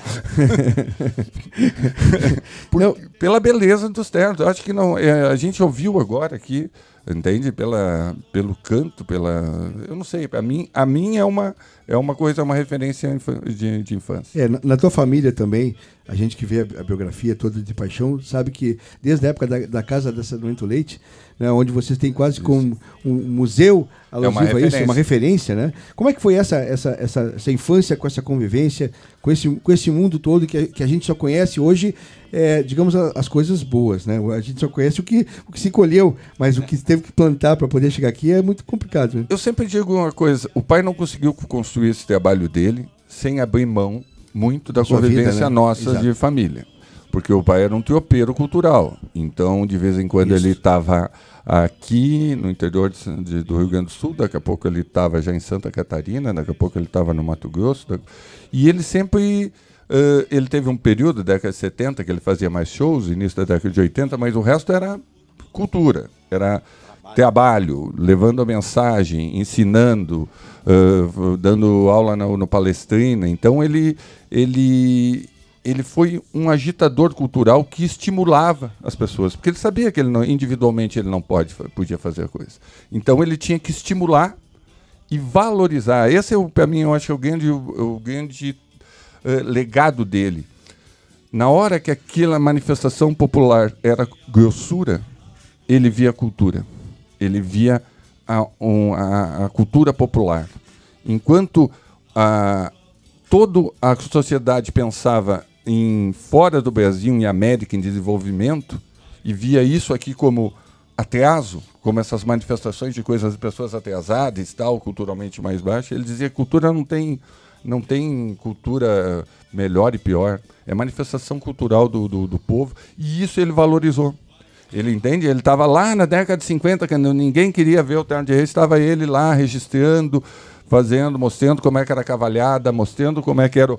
o botar, fazia assim, o, o pessoal do terno vai poder dizer o Barba de Farelo, que é o cara que não abre a tua porta para o terno chegar, então, entende? E aí tem o versinho para o Barba de Farelo, entende? Tem, o, tem ainda outra edição que é o terno de atiradores, que é da Serra aqui. Entende? São várias tradições que ele foi valorizando. Ele fez um bom registro, que é nesse livro Folclore Gaúcho, Religiosidade, Festas e Religiosidade, onde ele pôde resumir. Mas tem muito material ainda que é inédito. Muito, muito slide, muito filme. Ele filmou muito em Super 8. e não ainda nós temos que digitalizar e ainda disponibilizar para as pessoas. A ideia do Instituto Paixão Cortes é essa: é poder ter. Uh, a gente sabe da dificuldade, não precisa dizer, né, Rudia, de ter uma porta que nem uma fábrica.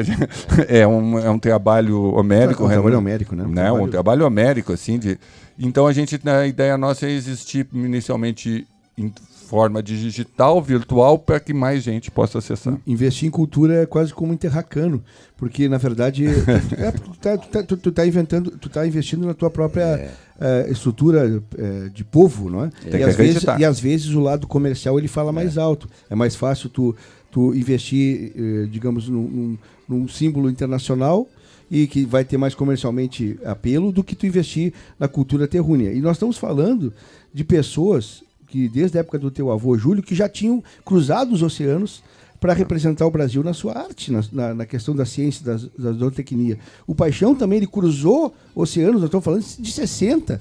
Tu imagina cruzar o oceano hoje, 60, é, 70? Ele, eles foram é, em 58, eles foram isso. de. Eles foram. É muito interessante, porque isso tem. É, eu, eu gravei, mas a gente ainda vai botar no papel. Eles foram de navio eles para ir para a Europa cantar lá com, com, com, o Antônio Augusto Fagundes e mais é. o grupo, eles foram de navio, que era de navio que tu ia. Pois, exato. As pessoas talvez têm tem que contextualizar, Carlos, essa isso. questão do tempo. Tu fazer isso hoje, nós estamos transmitindo pela web, pela radiofabricadegateiros.net, para o mundo todo. Isso. Naquela época, era a época da carta.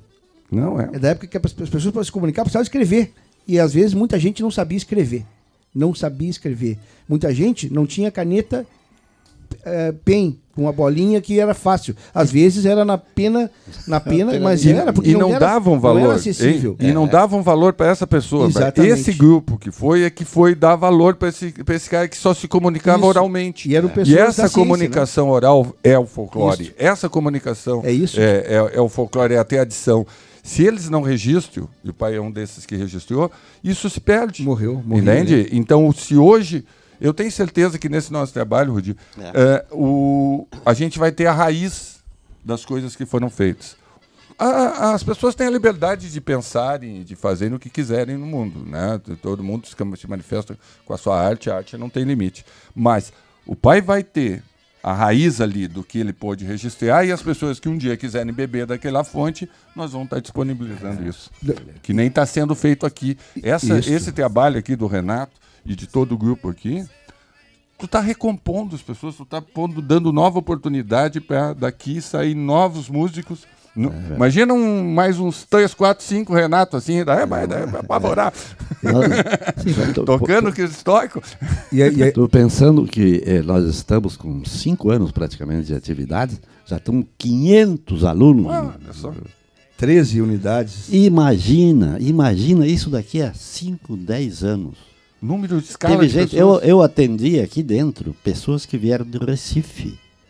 A secretária da Cultura, que tinha sido é, prefeita lá também, para saber o que, que é esse tal de, de, de, fábrica de gaiteiro.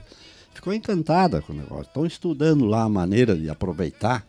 Entende? Essas coisas vão se, vão se, Boas se ideias. e vão embora. Tu me permite, Carlos, eu vou fazer uma referenciazinha. Vocês estão no, no, na década de 50, 60 na década de 40. Em 1948, eles criaram o CTG 35. O 35, é, é, eles eram alunos do colégio Júlio de Castilhos, praticamente aquele grupo, o Glauco Saraiva, o Barbosa Lessa e o, e o Paixão Cortes. Eu falo, eu falo para ele que esse trio era o trio maravilhoso.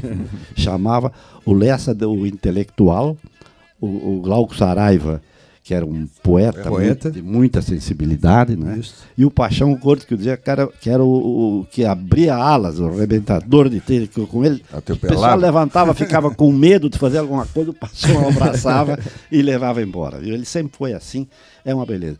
Eu cheguei do interior do estado, lá de Flores da Cunha, depois em Caxias, e vim para Porto Alegre em 1949 e fui para o Colégio Júlio de Castilhos aonde nasceu todas, eles, uh, eles fizeram uma espécie de, de, de, departamento tradicionalista lá, agorizada.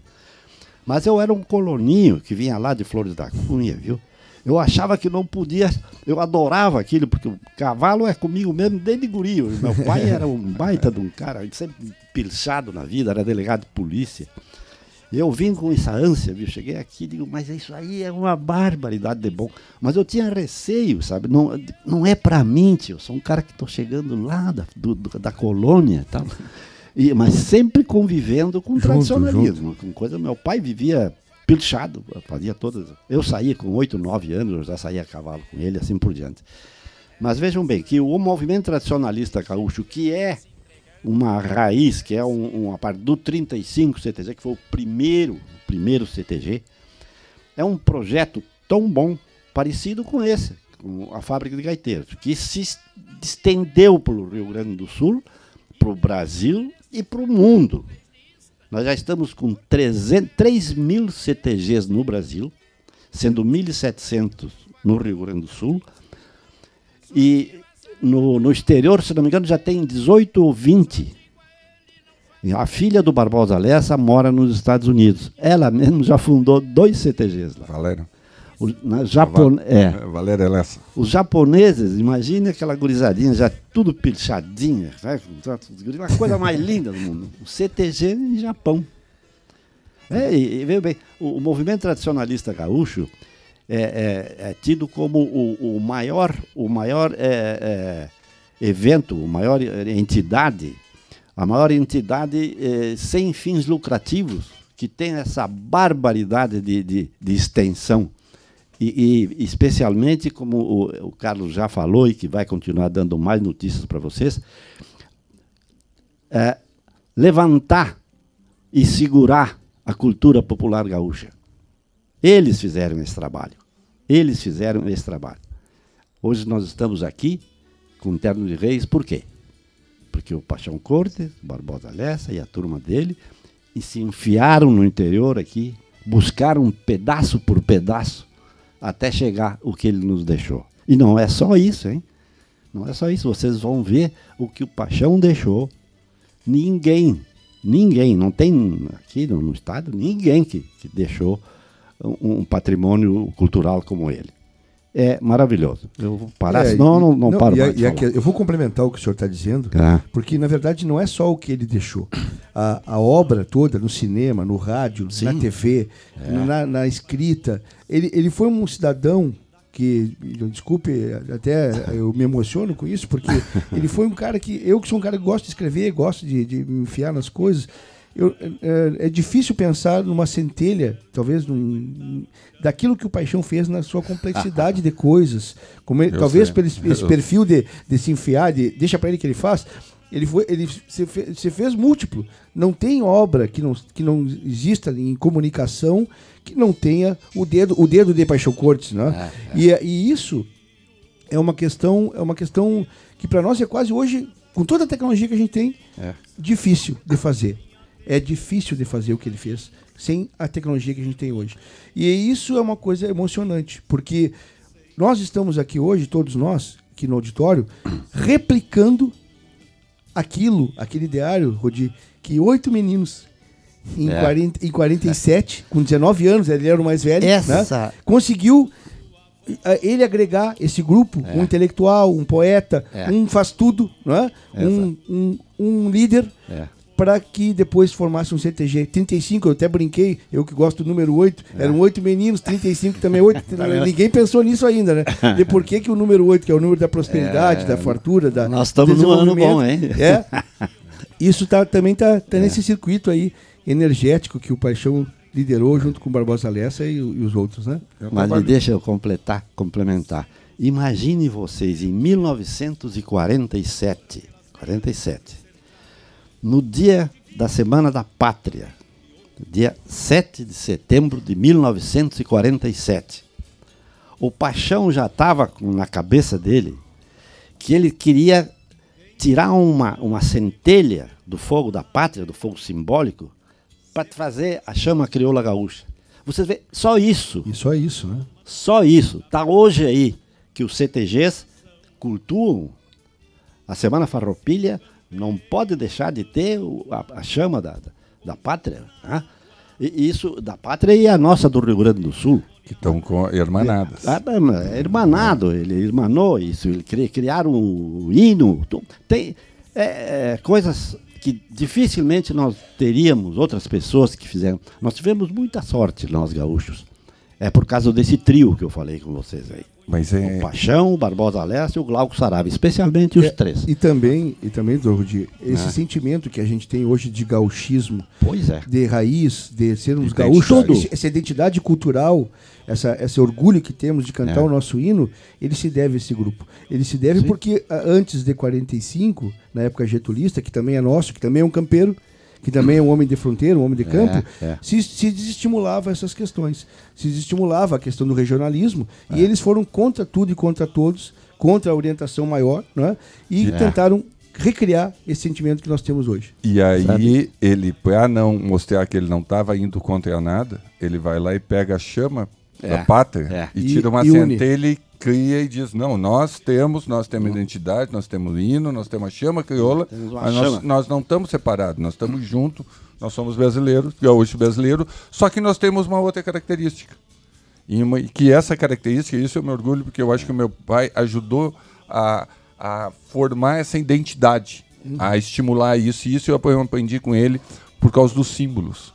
Os símbolos é que são importantes. Os homens passam, mas os símbolos permanecem. Isso é uma, uma frase que ele tinha sempre claro, que ele dizia, não, tu tem que ter o símbolo, entende? Esse é o que vai permanecer além do seu tempo.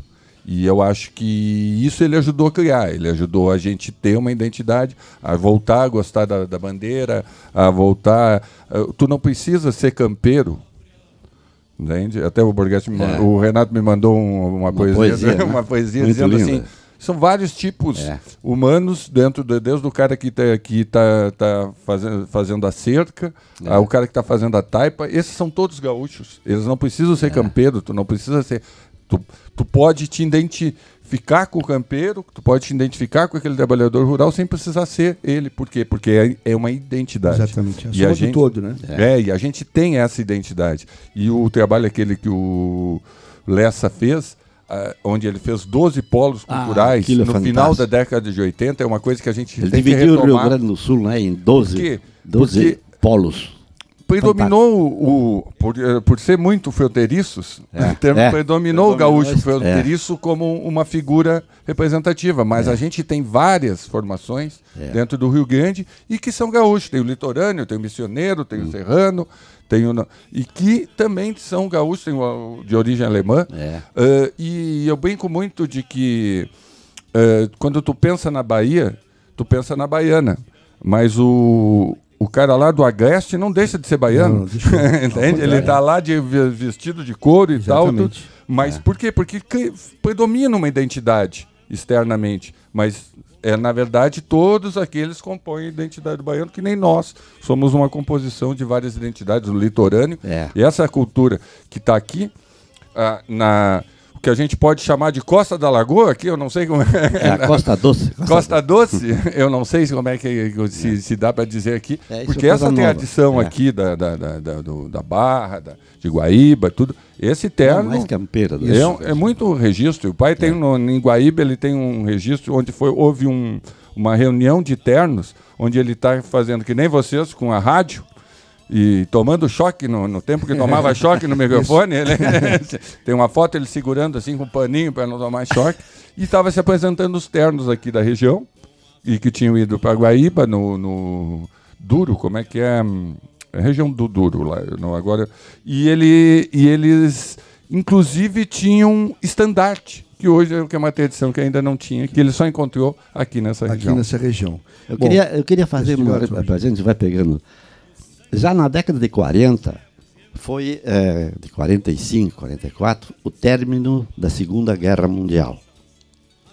Um, o, que, o que animou muito, especialmente esse trio, que era que eles ficavam revoltados quando a, a, os Estados Unidos encheu de brinquedos, de, de, de, de cartões, de, de Coca-Cola e o diabo e nada, de, ninguém pensava na cultura gaúcha. Capitão América? Capitão América. o, o, o, o Glauco Saraiva era um, era, um, era um poeta, tem livros dele muito bons, se tiverem oportunidade eu aconselho. Mas o, o, o Glauco Saraiva, ele, ele, ele ficava doente quando via ah, os meninos, a gurizada, assim, naquela época, com, com camisa assim, tudo escrito em, em, em, em inglês, tá? De, de, dos americanos, tudo propaganda dos americanos. Ele chegava pro Uri assim, o que é que está escrito aí nessa e o guri não sabia, ninguém sabia nada, não traziam nada, né? E ele ficava. tu tá botando essa porcaria aí, tu tem uma cultura nossa bonita aqui que tu não tá dando bola para isso. E eles, eles sentiram muito a, a, a, introdução do americano aqui depois da Segunda Guerra. E eles meio se revoltaram. Não, não pode ser, nós temos também nossas coisas, não precisamos copiar dos outros, fazer o que os outros querem fazer. Né? É, tudo isso juntou nessa cabeça desses três caras aí que, que, fizeram o que nós temos hoje. Mas eu, eu vou. Eu, tu queres complementar? Não. Vai, Não, eu, a gente vai fazer o seguinte. Até porque nós temos os filhos da Barra para se apresentar. Ótimo. E eu vou pedir para o mestre Adair conduzir os filhos da Barra aqui no palco para a gente poder fazer uma conversa ao mesmo tempo, Adair, juntamente com, com o Carlos Paixão Cortes, o Dr. Ah. Rudi Borghetti, e a gente falar de eterno e ao mesmo tempo com essas ilustres figuras aqui no palco para a gente dar sequência na nossa Isso. última meia hora de programa, programa Domingo na Fábrica, esse domingo especial, véspera de Natal. Mestre Adair Dias, que nos que chega, bem-vindo. Bem e vou pedir para que a gente possa fazer a transmissão, de repente, da assistência da produção está a minha esposa, Carolina Facredin, que está aqui ajudando também dentro desse projeto, Carlos e, e Rudi, que é o projeto que vem do Renato, de, de, de voltar os velhos o velho modelo do rádio, como era, como Paixão lá criou, pensou um dia fazer, é, não é? é? Luiz Menezes, juntamente com o Darcy Fagundes, no Rodeio Coringa. Rodeio né? Coringa Exatamente. Então, uh, isso é reviver esses tempos, é mostrar para essa geração nova que está que tá, que tá nos assistindo hoje pela web, por essa modernidade, assistindo e nós reproduzindo o que foi feito naquela década de ouro do início é, do movimento tradicionalista gaúcho. Né? Então, é, diga, Marcinho o senhor está tá monitorando, o senhor está sem microfone, eu vou lhe passar aqui, eu, eu sabe que. Vamos lá, vamos falar junto. Uh, Álvaro, o seguinte, é, agora uh, eu estou realmente emocionado porque eu tenho tradição de terno de reis na minha família. Está aqui o Adair Dias, que é o mestre do terno de reis hoje, que era do meu avô, que foi do meu bisavô. O meu tio, Luiz Padula, lá na Gaita Botoneira, que me ensinou o terno de reis na gaita, quando eu tinha a mesma idade do Ricardinho, filho dele, que já faz parte do Terno de Reis, e o Diogo Dias, que é neto do Adair e que também vem desta geração. A gente até comentou, porque nas, nas apresentações de ternos de reis que a gente faz, uh, nosso terno é o único que mantém uma faixa etária um pouco mais, mais, uh, mais é, mais nova e, e agorizada, uh, mas é porque a gente tem essa tradição familiar que é diferente, né? É diferente de tu despertar o interesse na, na nova geração. E esse eu acho que é um grande desafio que nós temos para perpetuar essa tradição, essa cultura do terno de reis, que para mim é muito importante, com certeza para todos que tão, estão aqui, né? Adair, bom dia. Bom dia, Márcio. Bom dia. Só quero complementar, exa exatamente isso que eu queria complementar. e, e, e, eles não sabem, Adair, que nós somos parentes, o Diogo, que está aqui, é, é, é, tataraneto da, da Filisbina e do, do, do Pedro Peck é, Leite de Oliveira, que tinha um filho chamado Diogo, então ele é, ele é bisneto do Diogo, que é meu tio avô. Tio, é, então, aqui todo mundo está em casa, todo mundo é parente. Meu, né? e, o, e o Adaíra é também meu, meu primo, o Diogo também meu, meus primos, por parte de, de vó, e são gente aqui de Barra do Ribeiro, é o lado da minha família que fincou raízes aqui e que fez com que a nossa família que o meu avô, que era libanês, que veio veio do Oriente para cá, se, se enraizasse aqui também, se namorasse de uma barrense, e aqui nós estamos até hoje, seguindo a tradição gaúcha, que é da nossa família, que vem de muito tempo. Né, Daí? Agora vamos embora. A nossa família tentam ser todos, todos músicos. Infelizmente, para nossa alegria, todos são músicos. O que não são músicos, tem dinheiro. Então já é alguma coisa. é brincadeira. Só, senão vai dar um assalto aí. Né? Mas é um grande prazer estar aqui com o nosso amigo Rude, é. que assim me permite. Que o Senhor é Deus no céu, né? E o nosso amigo Carlos Paixão e o Paixão Cortes. Nós tivemos uma. Recebemos um presente, né, Márcio? Uma semana farroupilha é. de um amigo nosso, que é um livro que tem ali Barbosa Lessa e o Paixão Cortes. Tem, até eu comentei agora com o Carlos, depois vou mostrar para ele. E ali eu tive lendo aquilo ali, e por sinal tem uma. Eles, o Paixão Cortes levou um terno ali no Dr. Solon. Isso aí eu não lembro a década, essa que ele se apresentou lá. E aquilo ali me chamou muita atenção. De, foi o início do, dos ternos de reis. E eu em 1900 e faz pouco tempo, 1968, 70 por aí, eu lembro Márcio e, e, o pessoal que faz parte da mesa e o pessoal aqui não da plateia, não não sei se alguém lembra aqui que nessa época tu para cantar aqui na Barra do Ribeiro tinha que ter licença da Polícia Civil. Isso me chamou muita atenção e, e, eu lendo aquilo ali, eu vi alguma coisa assim que, que eu lembrei dessa, dessa parte aí, que tu tinha que ter licença. Eu acho que é por causa da prisão dos ternos, né, tio Belmiro? Deve ser. Porque para não dar aquelas brigas, então, tu teria que tirar licença e aqueles que fossem fazer a prisão, então, seriam impedidos de fazer. Então, isso aí me, me, Pai me essa lembrança aí. E também dizer que nós estamos com saudade do Borghetti, nós estamos esperando ele aqui para que ele faça parte, pelo menos, de uma noitada com nós do Terno de Reis. Né? Eu sei que ele tem bastante compromisso, deve estar nos ouvindo, que venha fazer uma noitada com nós aqui do Terno. Para tá não certo. deixar vazio nenhum ano, né? Nos acompanhar todos os anos. Tá certo. Adair, vamos fazer uma demonstração do Terno dos Filhos da Barra. Hoje eu não vou poder cantar junto porque estou aqui operando os equipamentos, mas eh, eu queria que tu fizesse uma demonstração da chegada, como é que é, os versos do, no nosso estilo de, de, de sempre. Ahora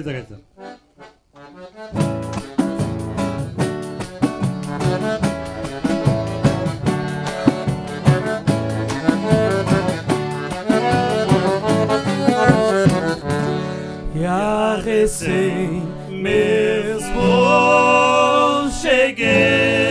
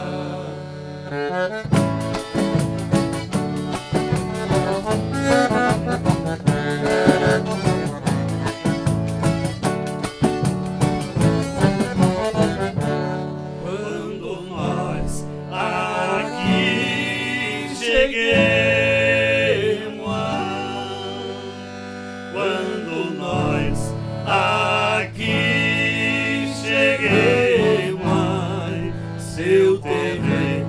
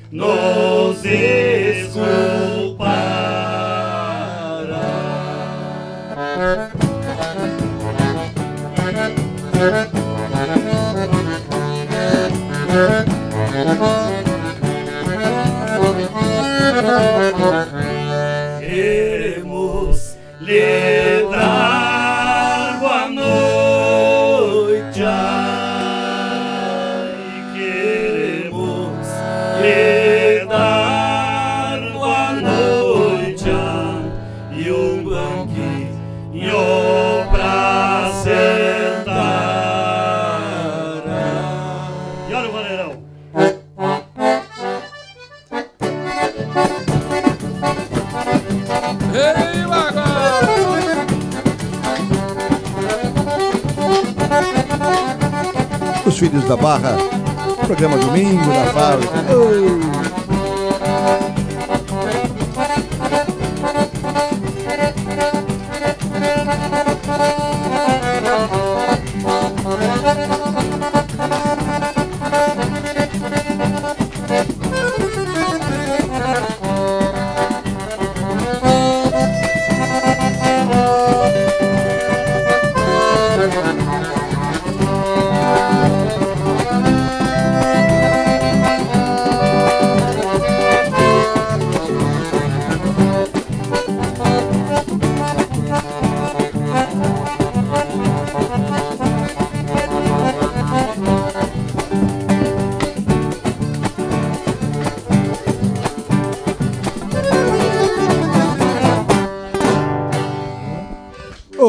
Filhos da barra. Obrigado, mestre Adé Dias, Diogo Dias, Luiz Padula, Ricardo Padula e o outro componente, Márcio Padula, que está aqui fazendo. Ele cantou junto contigo, Adé. Estava aqui, fez. fez não, mas ele, mas ele, tu não viu, mas ele estava fazendo um encostado. Por uma aqui. causa nobre, né?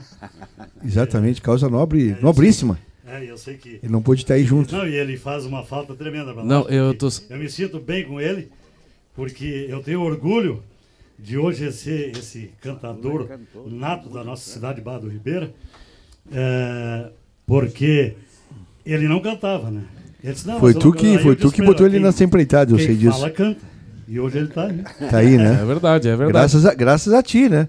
Tu, tu que fosse o grande mestre, não só do terno, mas o mestre dessa, dessa geração toda. Tá aí o teu neto, o Diogo, tá aí o, o Jefferson Napinha, o teu sobrinho, tá o Márcio, todos eles filhos do terno. E hoje estão na música, na cultura, em outras, compondo, se apresentando. Então, é, é, é, realmente vem dessa raiz toda que vem do terno, da tradição gaúcha, que vem da tua família, vem da família do Márcio. Esses grandes ícones que hoje estão fazendo história para nós, né? Que muito me orgulho, né? Muito orgulho a todos nós. Mas eu, eu queria que vocês ficassem de repente aqui para a gente encerrar com vocês com uma música é, a, a, é a escolha de vocês. No agradecimento do terno depois. Exatamente, então. tá?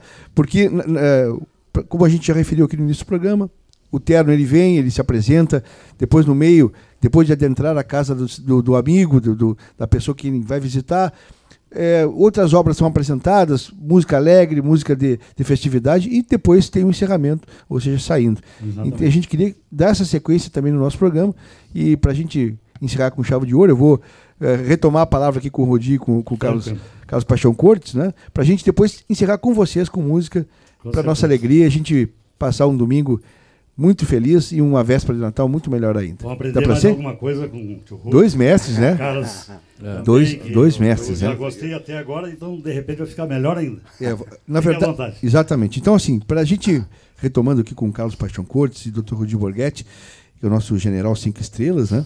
Tu falaste uma frase que o Paixão sempre dizia, que eu anotei, os homens passam, mas os símbolos permanecem. Exato. E, é, e é a, pu a pura uh, realidade, não é? é assim. uh, os símbolos ficam, a história, a cultura fica. E ele, Paixão Cortes, foi, virou símbolo, virou o símbolo do laçador em 58. E, é, uh, um... e isso, isso é uma, é uma, uma, é uma digamos, independente da sua obra toda, que a gente já falou aqui, uh, se a gente ficar cinco dias aqui conversando é, sobre, é, nós não bastante. chegaríamos ao fim, né, doutor Rudir? Não chegaríamos ao fim, né? Tem muita coisa. É longa, Mas essa, essa alusão à simbologia do laçador, o símbolo do Rio Grande do Sul, para onde tu vai hoje, também foi obra do resgate dessa trajetória, né? Eu, eu gosto de contar uma história uh, que da importância da simbologia do laçador. O, a minha casa sempre teve muitos símbolos do laçador. Entende? Tenho, o laçador era uma coisa presente, assim, né? né? Uh, mas eu tenho um orgulho muito grande que meu pai, quando falava do laçador para ele, ele falava no Antônio Caringe, é, exatamente. que é o artista que fez grandes obras, não só aqui no Rio Grande do Sul, mas em todo o Brasil, na Europa. É um, é um, é um artista que a gente tem que se orgulhar desse conterrâneo nosso pelo trabalho que ele fez. E, e a família Caringe é uma família parceira, o pai era muito bem recebido pelo Antônio Caringe. E, e, é interessante pela história, quando é que o símbolo, o trabalho do meu pai, a figura do meu pai ficou ligada ao laçador. Ele não fica ligado lá em 53, quando ele posa para os desenhos que vieram Nossa, dar origem ao, ao laçador Ele, ah, em 78, quando o pai estava lançando o LP do 53 está o 8 também, né? É, tu tem, tem, 78. do Folk aos Novos Rumos, uh, ele foi buscar o produtor na, na, no aeroporto e o produtor passou pelo laçador, que ficava antes ali na, na entrada da, da Ceará ali, e ele disse, mas podemos botar uma foto do laçador no, na capa do disco. E o pai disse, então, por que tu não bota do modelo? Aí o cara perguntou para ele, mas, mas tu conhece o modelo? Não, eu posei. Aí o cara, não, vamos, mas então vamos botar tu e a ele. Ele disse, não, na capa não. Na capa tu não bota. Pode botar na conta e a capa. Em 78, 50, ele posou em 53. Quando ele tinha 50 anos. 25 anos depois. É, e quando ele tinha 50 anos, foi que se falou pela primeira vez que ele permitiu falar ele, e que ele, ele tinha posado para, como modelo ah, foi, do lançador. Aí, é. é. até aí tu não vai ter, na literatura, tu não vai ter nenhum registro da imagem dele ligado a isso, inclusive dentro de casa. Porque ele também não, não dizia que para nós que ele tinha. Ele, para ele, o laçador era o símbolo do grande, era o símbolo do coisa. E a partir daí que a imagem dele começa a ficar ligada à imagem do, do, do laçador, mas ele sempre dizendo, pelo símbolo, e aí nós voltamos de novo ao símbolo, pela importância do né? símbolo. Então, se o, a imagem dele ficando também propaga, ajudando a propagar a ideia do símbolo, então aí ele se permitia. Porque ele não tinha. Ele dizia, a obra é do Caringe. Eu posei. O pai tem uma estátua, mas é uma estátua feita em, lá em Santana do Livramento pelo Sérgio Coirolo, e saudando quem chega em Santana do Livramento. O laçador é a estátua do Caringe, onde o meu pai se identificava nas roupas e na postura, coisas dele. Mas ele não era a obra do, do Caringe e ele tinha muito respeito por isso. E, e, era uma coisa que a gente aprendeu sempre. Que...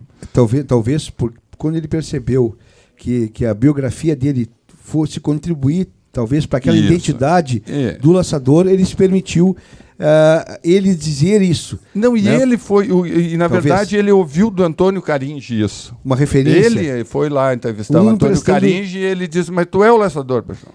É, entende? Aí ele se permitiu mais. Ele tem gravado, linda, né? a gente tem gravado nisso, é um parte do material que a gente tem que resgatar, que onde ele ouviu isso do, do, do, do símbolo. E ele, e ele tem uma coisa muito assim, ele, o pai com 90 anos, ele ainda tinha preocupação do processo do, do, do símbolo. E ele tem uma preocupação porque aquele símbolo lá, o laçador, não é o do, não é o do Antônio Caringe. Porque o laço não é do Antônio Caringe. Aquilo é um, o laço do Antônio Caringe, foi roubado no, na década de 70, foi reconstituído e depois foi roubado de novo. E aí botaram um outro laço, que é um laço novo, e que não tem nada a ver com aquele laço. Então é, é o pai dizer, pô, mas um, aquilo pode até botar um laço lá, mas não pode dizer que aquela obra é do Caringe. Porque é a mesma coisa tu pegar a Mona Lisa e mudar o sorriso. e dizer que é do. Entende? Então, tu, isso é uma preocupação que ele sempre teve, sempre teve, e lutou e, e me deixou como uma obrigação minha de eu estar sempre tá agora. sempre lembrando isso. Lembrando disso, de que se, se, a gente sabe da dificuldade dos órgãos públicos de conseguir reconstituir uma obra daquela grandiosidade. Mas uh, tu não pode, por respeito ao Caringe, dizer, tem que dizer, foi reconstituído por fulano de tal, tal artista que reconstituiu, ótimo, não tem problema. Essa passagem também de, de preocupação com quem fez, com o autor da obra, não só com o intérprete. Exato. Sempre foi dele também é. uma marca, né? Isso. No Mas rádio ele exaltava isso, né, doutor Rudi? No rádio ele exaltou muito isso. Sempre o autor. Porque ele sempre dizia o autor. Ele ah. nunca dizia o intérprete. Olha, o autor da poesia é Pan. Porque antigamente era de, ser... de fulano e ciclano. Exatamente. É. Tal, cantado por. Então é. né? Ele sempre exaltou o autor. O autor. Aquele que teve. Mas o, o Paixão sempre teve esse cuidado em todo o trabalho dele. Tanto é que ele tem, no próprio movimento tradicionalista gaúcho, gente que achavam que ele exagerava no, no, no certinho, que tudo tinha que estar bem certinho, não podia tirar do, do o pé, não é aqui, é ali ele tinha no, no, cuidado dele, no todo o trabalho que ele fazia, tinha que ter muita seriedade, a coisa tinha que ser muito ajustada, senão não fazia. Era o é, paixão. É, nas danças, nas danças, assim, nas aí, danças então tem coisas fantásticas. A gente está consolidando hum, muito da obra do pai a partir de 2000, o, o, 99 na verdade. O pai começou a produzir esse tipo de folheto aqui que é um folheto de 20, 30 páginas, e que, e que ele, esse folheto ele começou, era um projeto que ele chamava Projeto Mogar, é Movimento Gaúcho uh, Rio Grandense. E esse projeto era para distribuição para as escolas, para as entidades públicas, essas publicações que eram dele. Por quê? Porque uh, ele já não, não valia mais para ele, ele tinha que levar livros para poder vender, para poder se restituir. Então ele pegava, tu, tu vai fazer uma palestra minha, então tá, me produz duas mil, dez mil, cinco mil desse e ela ia sendo distribuída isso. Então a obra dele ficou espalhada. Ela não, e a gente está fazendo um trabalho de consolidar. Nessa consolidação a gente descobre que muita coisa, muito material, eu tenho muito material lá da década de 50, anotações de danças, dandão, até uma que a gente estava falando com o Renato outro dia, que ele dizia, não, mas essa eu... Ele não finalizou, por quê? Porque ele não conseguiu encontrar os elementos suficientes de credibilidade para que dissesse, não, essa, uh, essa dança vai estar reconstituída. Eu consigo dizer que isso é verdadeiro. Não, por quê? Porque a partir do movimento da década de 50 que começa os CTGs se propagarem, também os caras começam a inventar. Entende? E ele não era pela invenção da tradição, ele era. Eles foram buscar elementos que eram dispersos, consolidaram ele o Lessa em, dan em danças, depois ele isoladamente, e aí fizeram reconstituição de danças.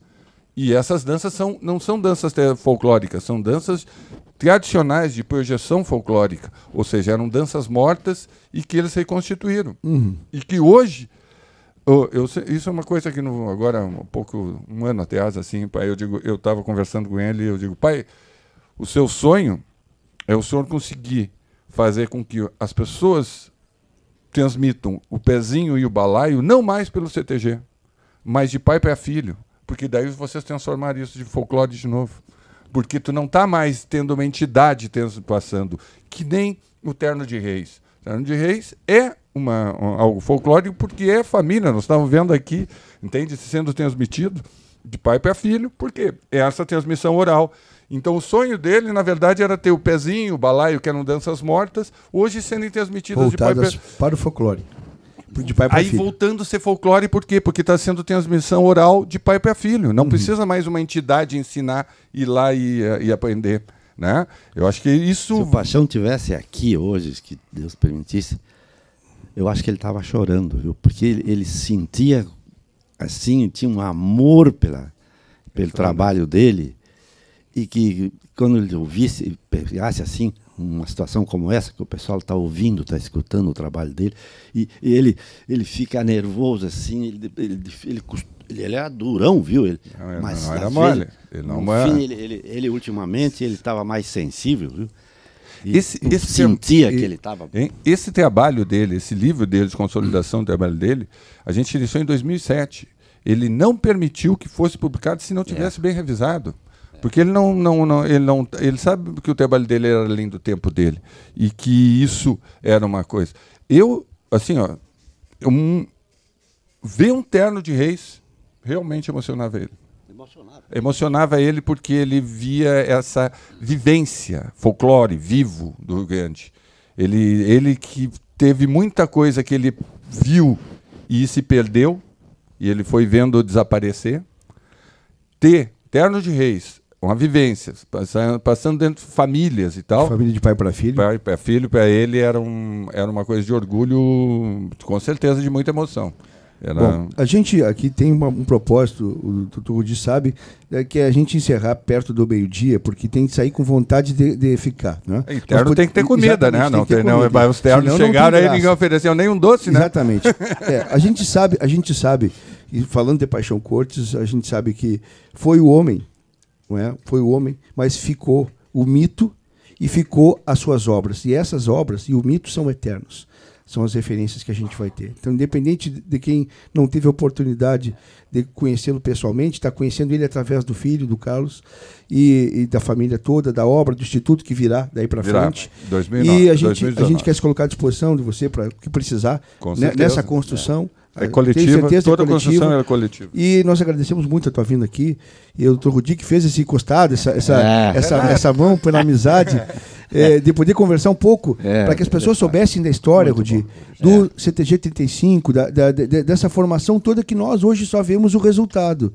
Todo mundo hoje que veste eu lembro na década de 80, quando a gente vinha aqui para fora, em Barra do Ribeiro, o meu pai dizia, ah, vamos para fora, botava bota e bombacha, passava é. no mercado público, no início do movimento Sim. ali é, nativista, nativista, né? É, ainda assim, no mercado público, as pessoas olhavam, parecia que estavam olhando um ET quando entrava no mercado público. É, é. quando você pedia uma erva no chimarrão, que ali é, hoje é normal, todo mundo compra, era, era, vi, era não visto adequadamente, e a gente sentia isso.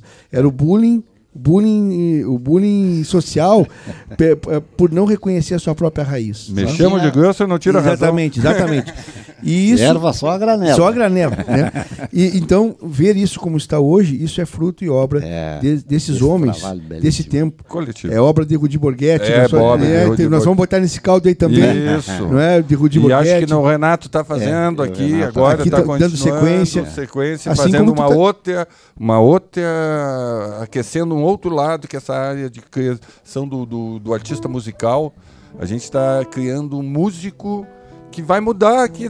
Esses, esses jovens que estão aqui há cinco anos, é, Daqui a dar mais uns 10, 15 anos para eles, eles estão modificando Isso. a música Não, do Rio Hoje, já, hoje um já tem, tem profissionais, né? Alunos hoje. daqui que estão fazendo show no exterior. Exatamente. É, então, é, tem hoje tem o é, Roger, né? Tem, que muita gente que está. Hoje são 500 e, alunos. E, né? e, por enquanto é um ou dois. É um, mas é. na verdade tu vai formar, vai formar uma dezenas desde o cara que vai tocar na bodega. Lá gente... no armazém, tocar. Entende? Porque, porque vai expandir, não vai ficar só no artista. vai, vai ficar no, no, no na, na, reunião familiar, na reunião. No, vai ter mais gaiteiro para tocar no terno. né? vai, vai ter mais, mais gente envolvida Sim, com a música. E estava morrendo esse, esse, a gaita de oito baixo, a botoneira, aqui no Rio Grande do Sul, tinha meia dúzia de pessoas que tocavam. E, e sempre pessoas velhas que foram morrendo e, e, a gaita sumiu. Nós chegamos até aqui no Rio Grande do Sul, 21 fábricas de gaita. Não sobrou nenhuma, nenhuma. Mas está o Renato e o senhor para contar a história agora. É, é uma Fazendo história. Fazendo, fazendo história. essa história e fazer é, história, né? História. Refazer. Mas modéstia à parte, vê a cabeça do Renato. Num dia ele chegou para mim. Pai, tu viu que não tem mais guri tocando gaita? Não? Porque ele, ele me acompanhava. Eu fui presidente do MTG, presidente do 35, do Instituto Gaúcho de Tradição e Folclore, sempre ligado à tradição. E o Renato tem dois filhos. Tem o Marcos, que é o mais velho, e o Renato. E o Renato estava sempre comigo, do meu lado ele estava. Eu sempre em reuniões e tal. Quando terminava, eu ia procurar o Renato, porque ele era um gurizinho, oito, nove anos. Eu sempre encontrava ele sentado num lugar, porque nos rodeios, nos remates, tá, sempre tem gente tocando gaita. Tinha naquela época. Ele sentado sozinho, como se o palco fosse aqui, ele fora do palco, aqui assim, escutando. Então, quando eu saía da reunião, onde tivesse uma gaita uma tocando, eu procurava ele, ele, eu procurava ele onde tivesse uma gaita. Lá estava, lá estava lá Renato Borghetti, né?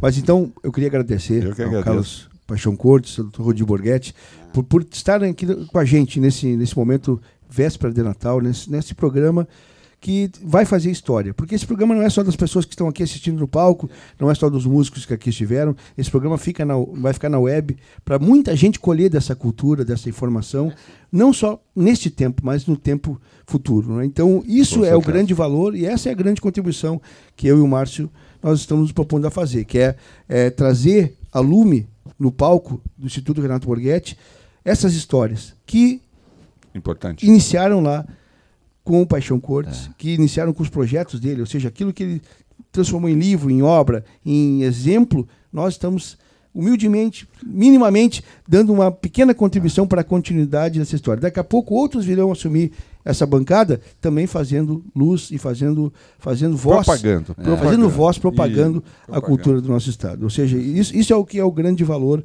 que nós reputamos Eu, estar fazendo aqui. Acho que... Só uma. Eu estou acompanhando mais ou menos aqui o Carlos que está fazendo um trabalho belíssimo, ele, ele me procurou por causa do nosso instituto tal, estou procurando colaborar com ele. Aguardem, minha gente. Aguardem o que eu estou falando, que esse Muita moço vai boa. fazer para a cultura do Rio Grande do Sul. É, não, Vai dar continuidade ao trabalho do pai Bom, dele isso. e tem um conhecimento geral muito grande do tradicionalismo gaúcho e aprendeu do pai aquilo que pouca gente sabe. A fruta nunca cai longe do pé, né, Sobrinho? É. Isso, obrigado a todos que estiveram aqui. Nós vamos encerrar pedindo a ao Dioguinho que, que faça com, com, com o Luiz Padula e o mestre Adair uma música de encerramento, para a gente encerrar com música, agradecendo aos filhos da Barra por estarem aqui. O Márcio faz parte do grupo, vai cantar também, né? tem que cantar também. A todos da audiência que estiveram aqui no auditório, muito obrigado. Ao grupo de Casa de Guaíba, muito obrigado também por ter estado aqui. Todos que estão aqui presentes, o pessoal lá, o grande da técnica, e a Carolina, o Diego, todo mundo, obrigado. O Gui, que fizeram parte aqui dessa produção ao Carlos, Dr. Rudi. A gente sempre encerra, né, Marcinho? Até domingo que vem. Se Deus, se Deus quiser. E ele, querer. Um abraço. querer, um abraço, gauchada. Obrigado a todos. E vamos de Filhos da Barra, Diogo Dias, com música, pra gente encerrar, encerrar bem. Vamos lá, Dioguinho. Só uma, uma partezinha antes, aproveitando o, o embalo né, e a carona do Terno de Reis, que é uma coisa que eu tenho desde criança. A Barra do Ribeiro também é uma cidade que eu tenho desde criança, nasci aqui, me criei aqui, depois fui para Guaíba. E essa canção é uma música que fala um pouco disso, sobre essa nostalgia, essa saudade que a gente tem do cantinho onde a gente, onde a gente cresceu, onde a gente nasceu. Mundo da minha infância. Da autoria de Diego Dias, né? Diogo Dias, vamos lá. Domingo na fábrica. E hoje me paro a pensar, nostalgia. Pedacito de chão que era tudo que eu queria. Trago minha antiga morada na memória. Seguindo à direita no trevo, mate doce da minha história.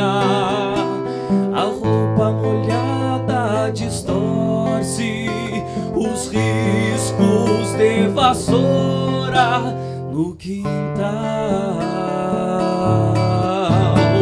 Um gurizito sapeca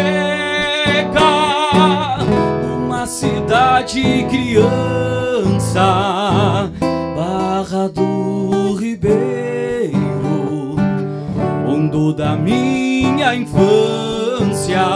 Um gurizito sapeca cidade criança, Barra do Ribeiro, mundo da minha infância.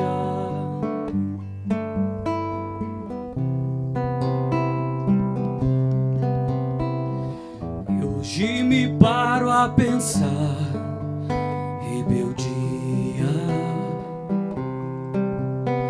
Deixar meu pedaço de céu se era tudo que eu queria.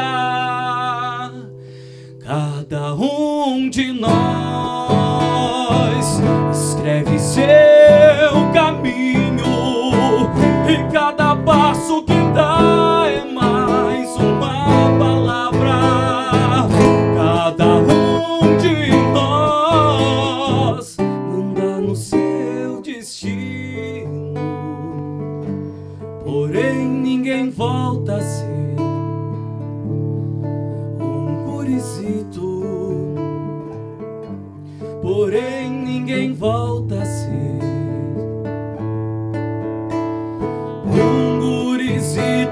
sapeca numa cidade criança,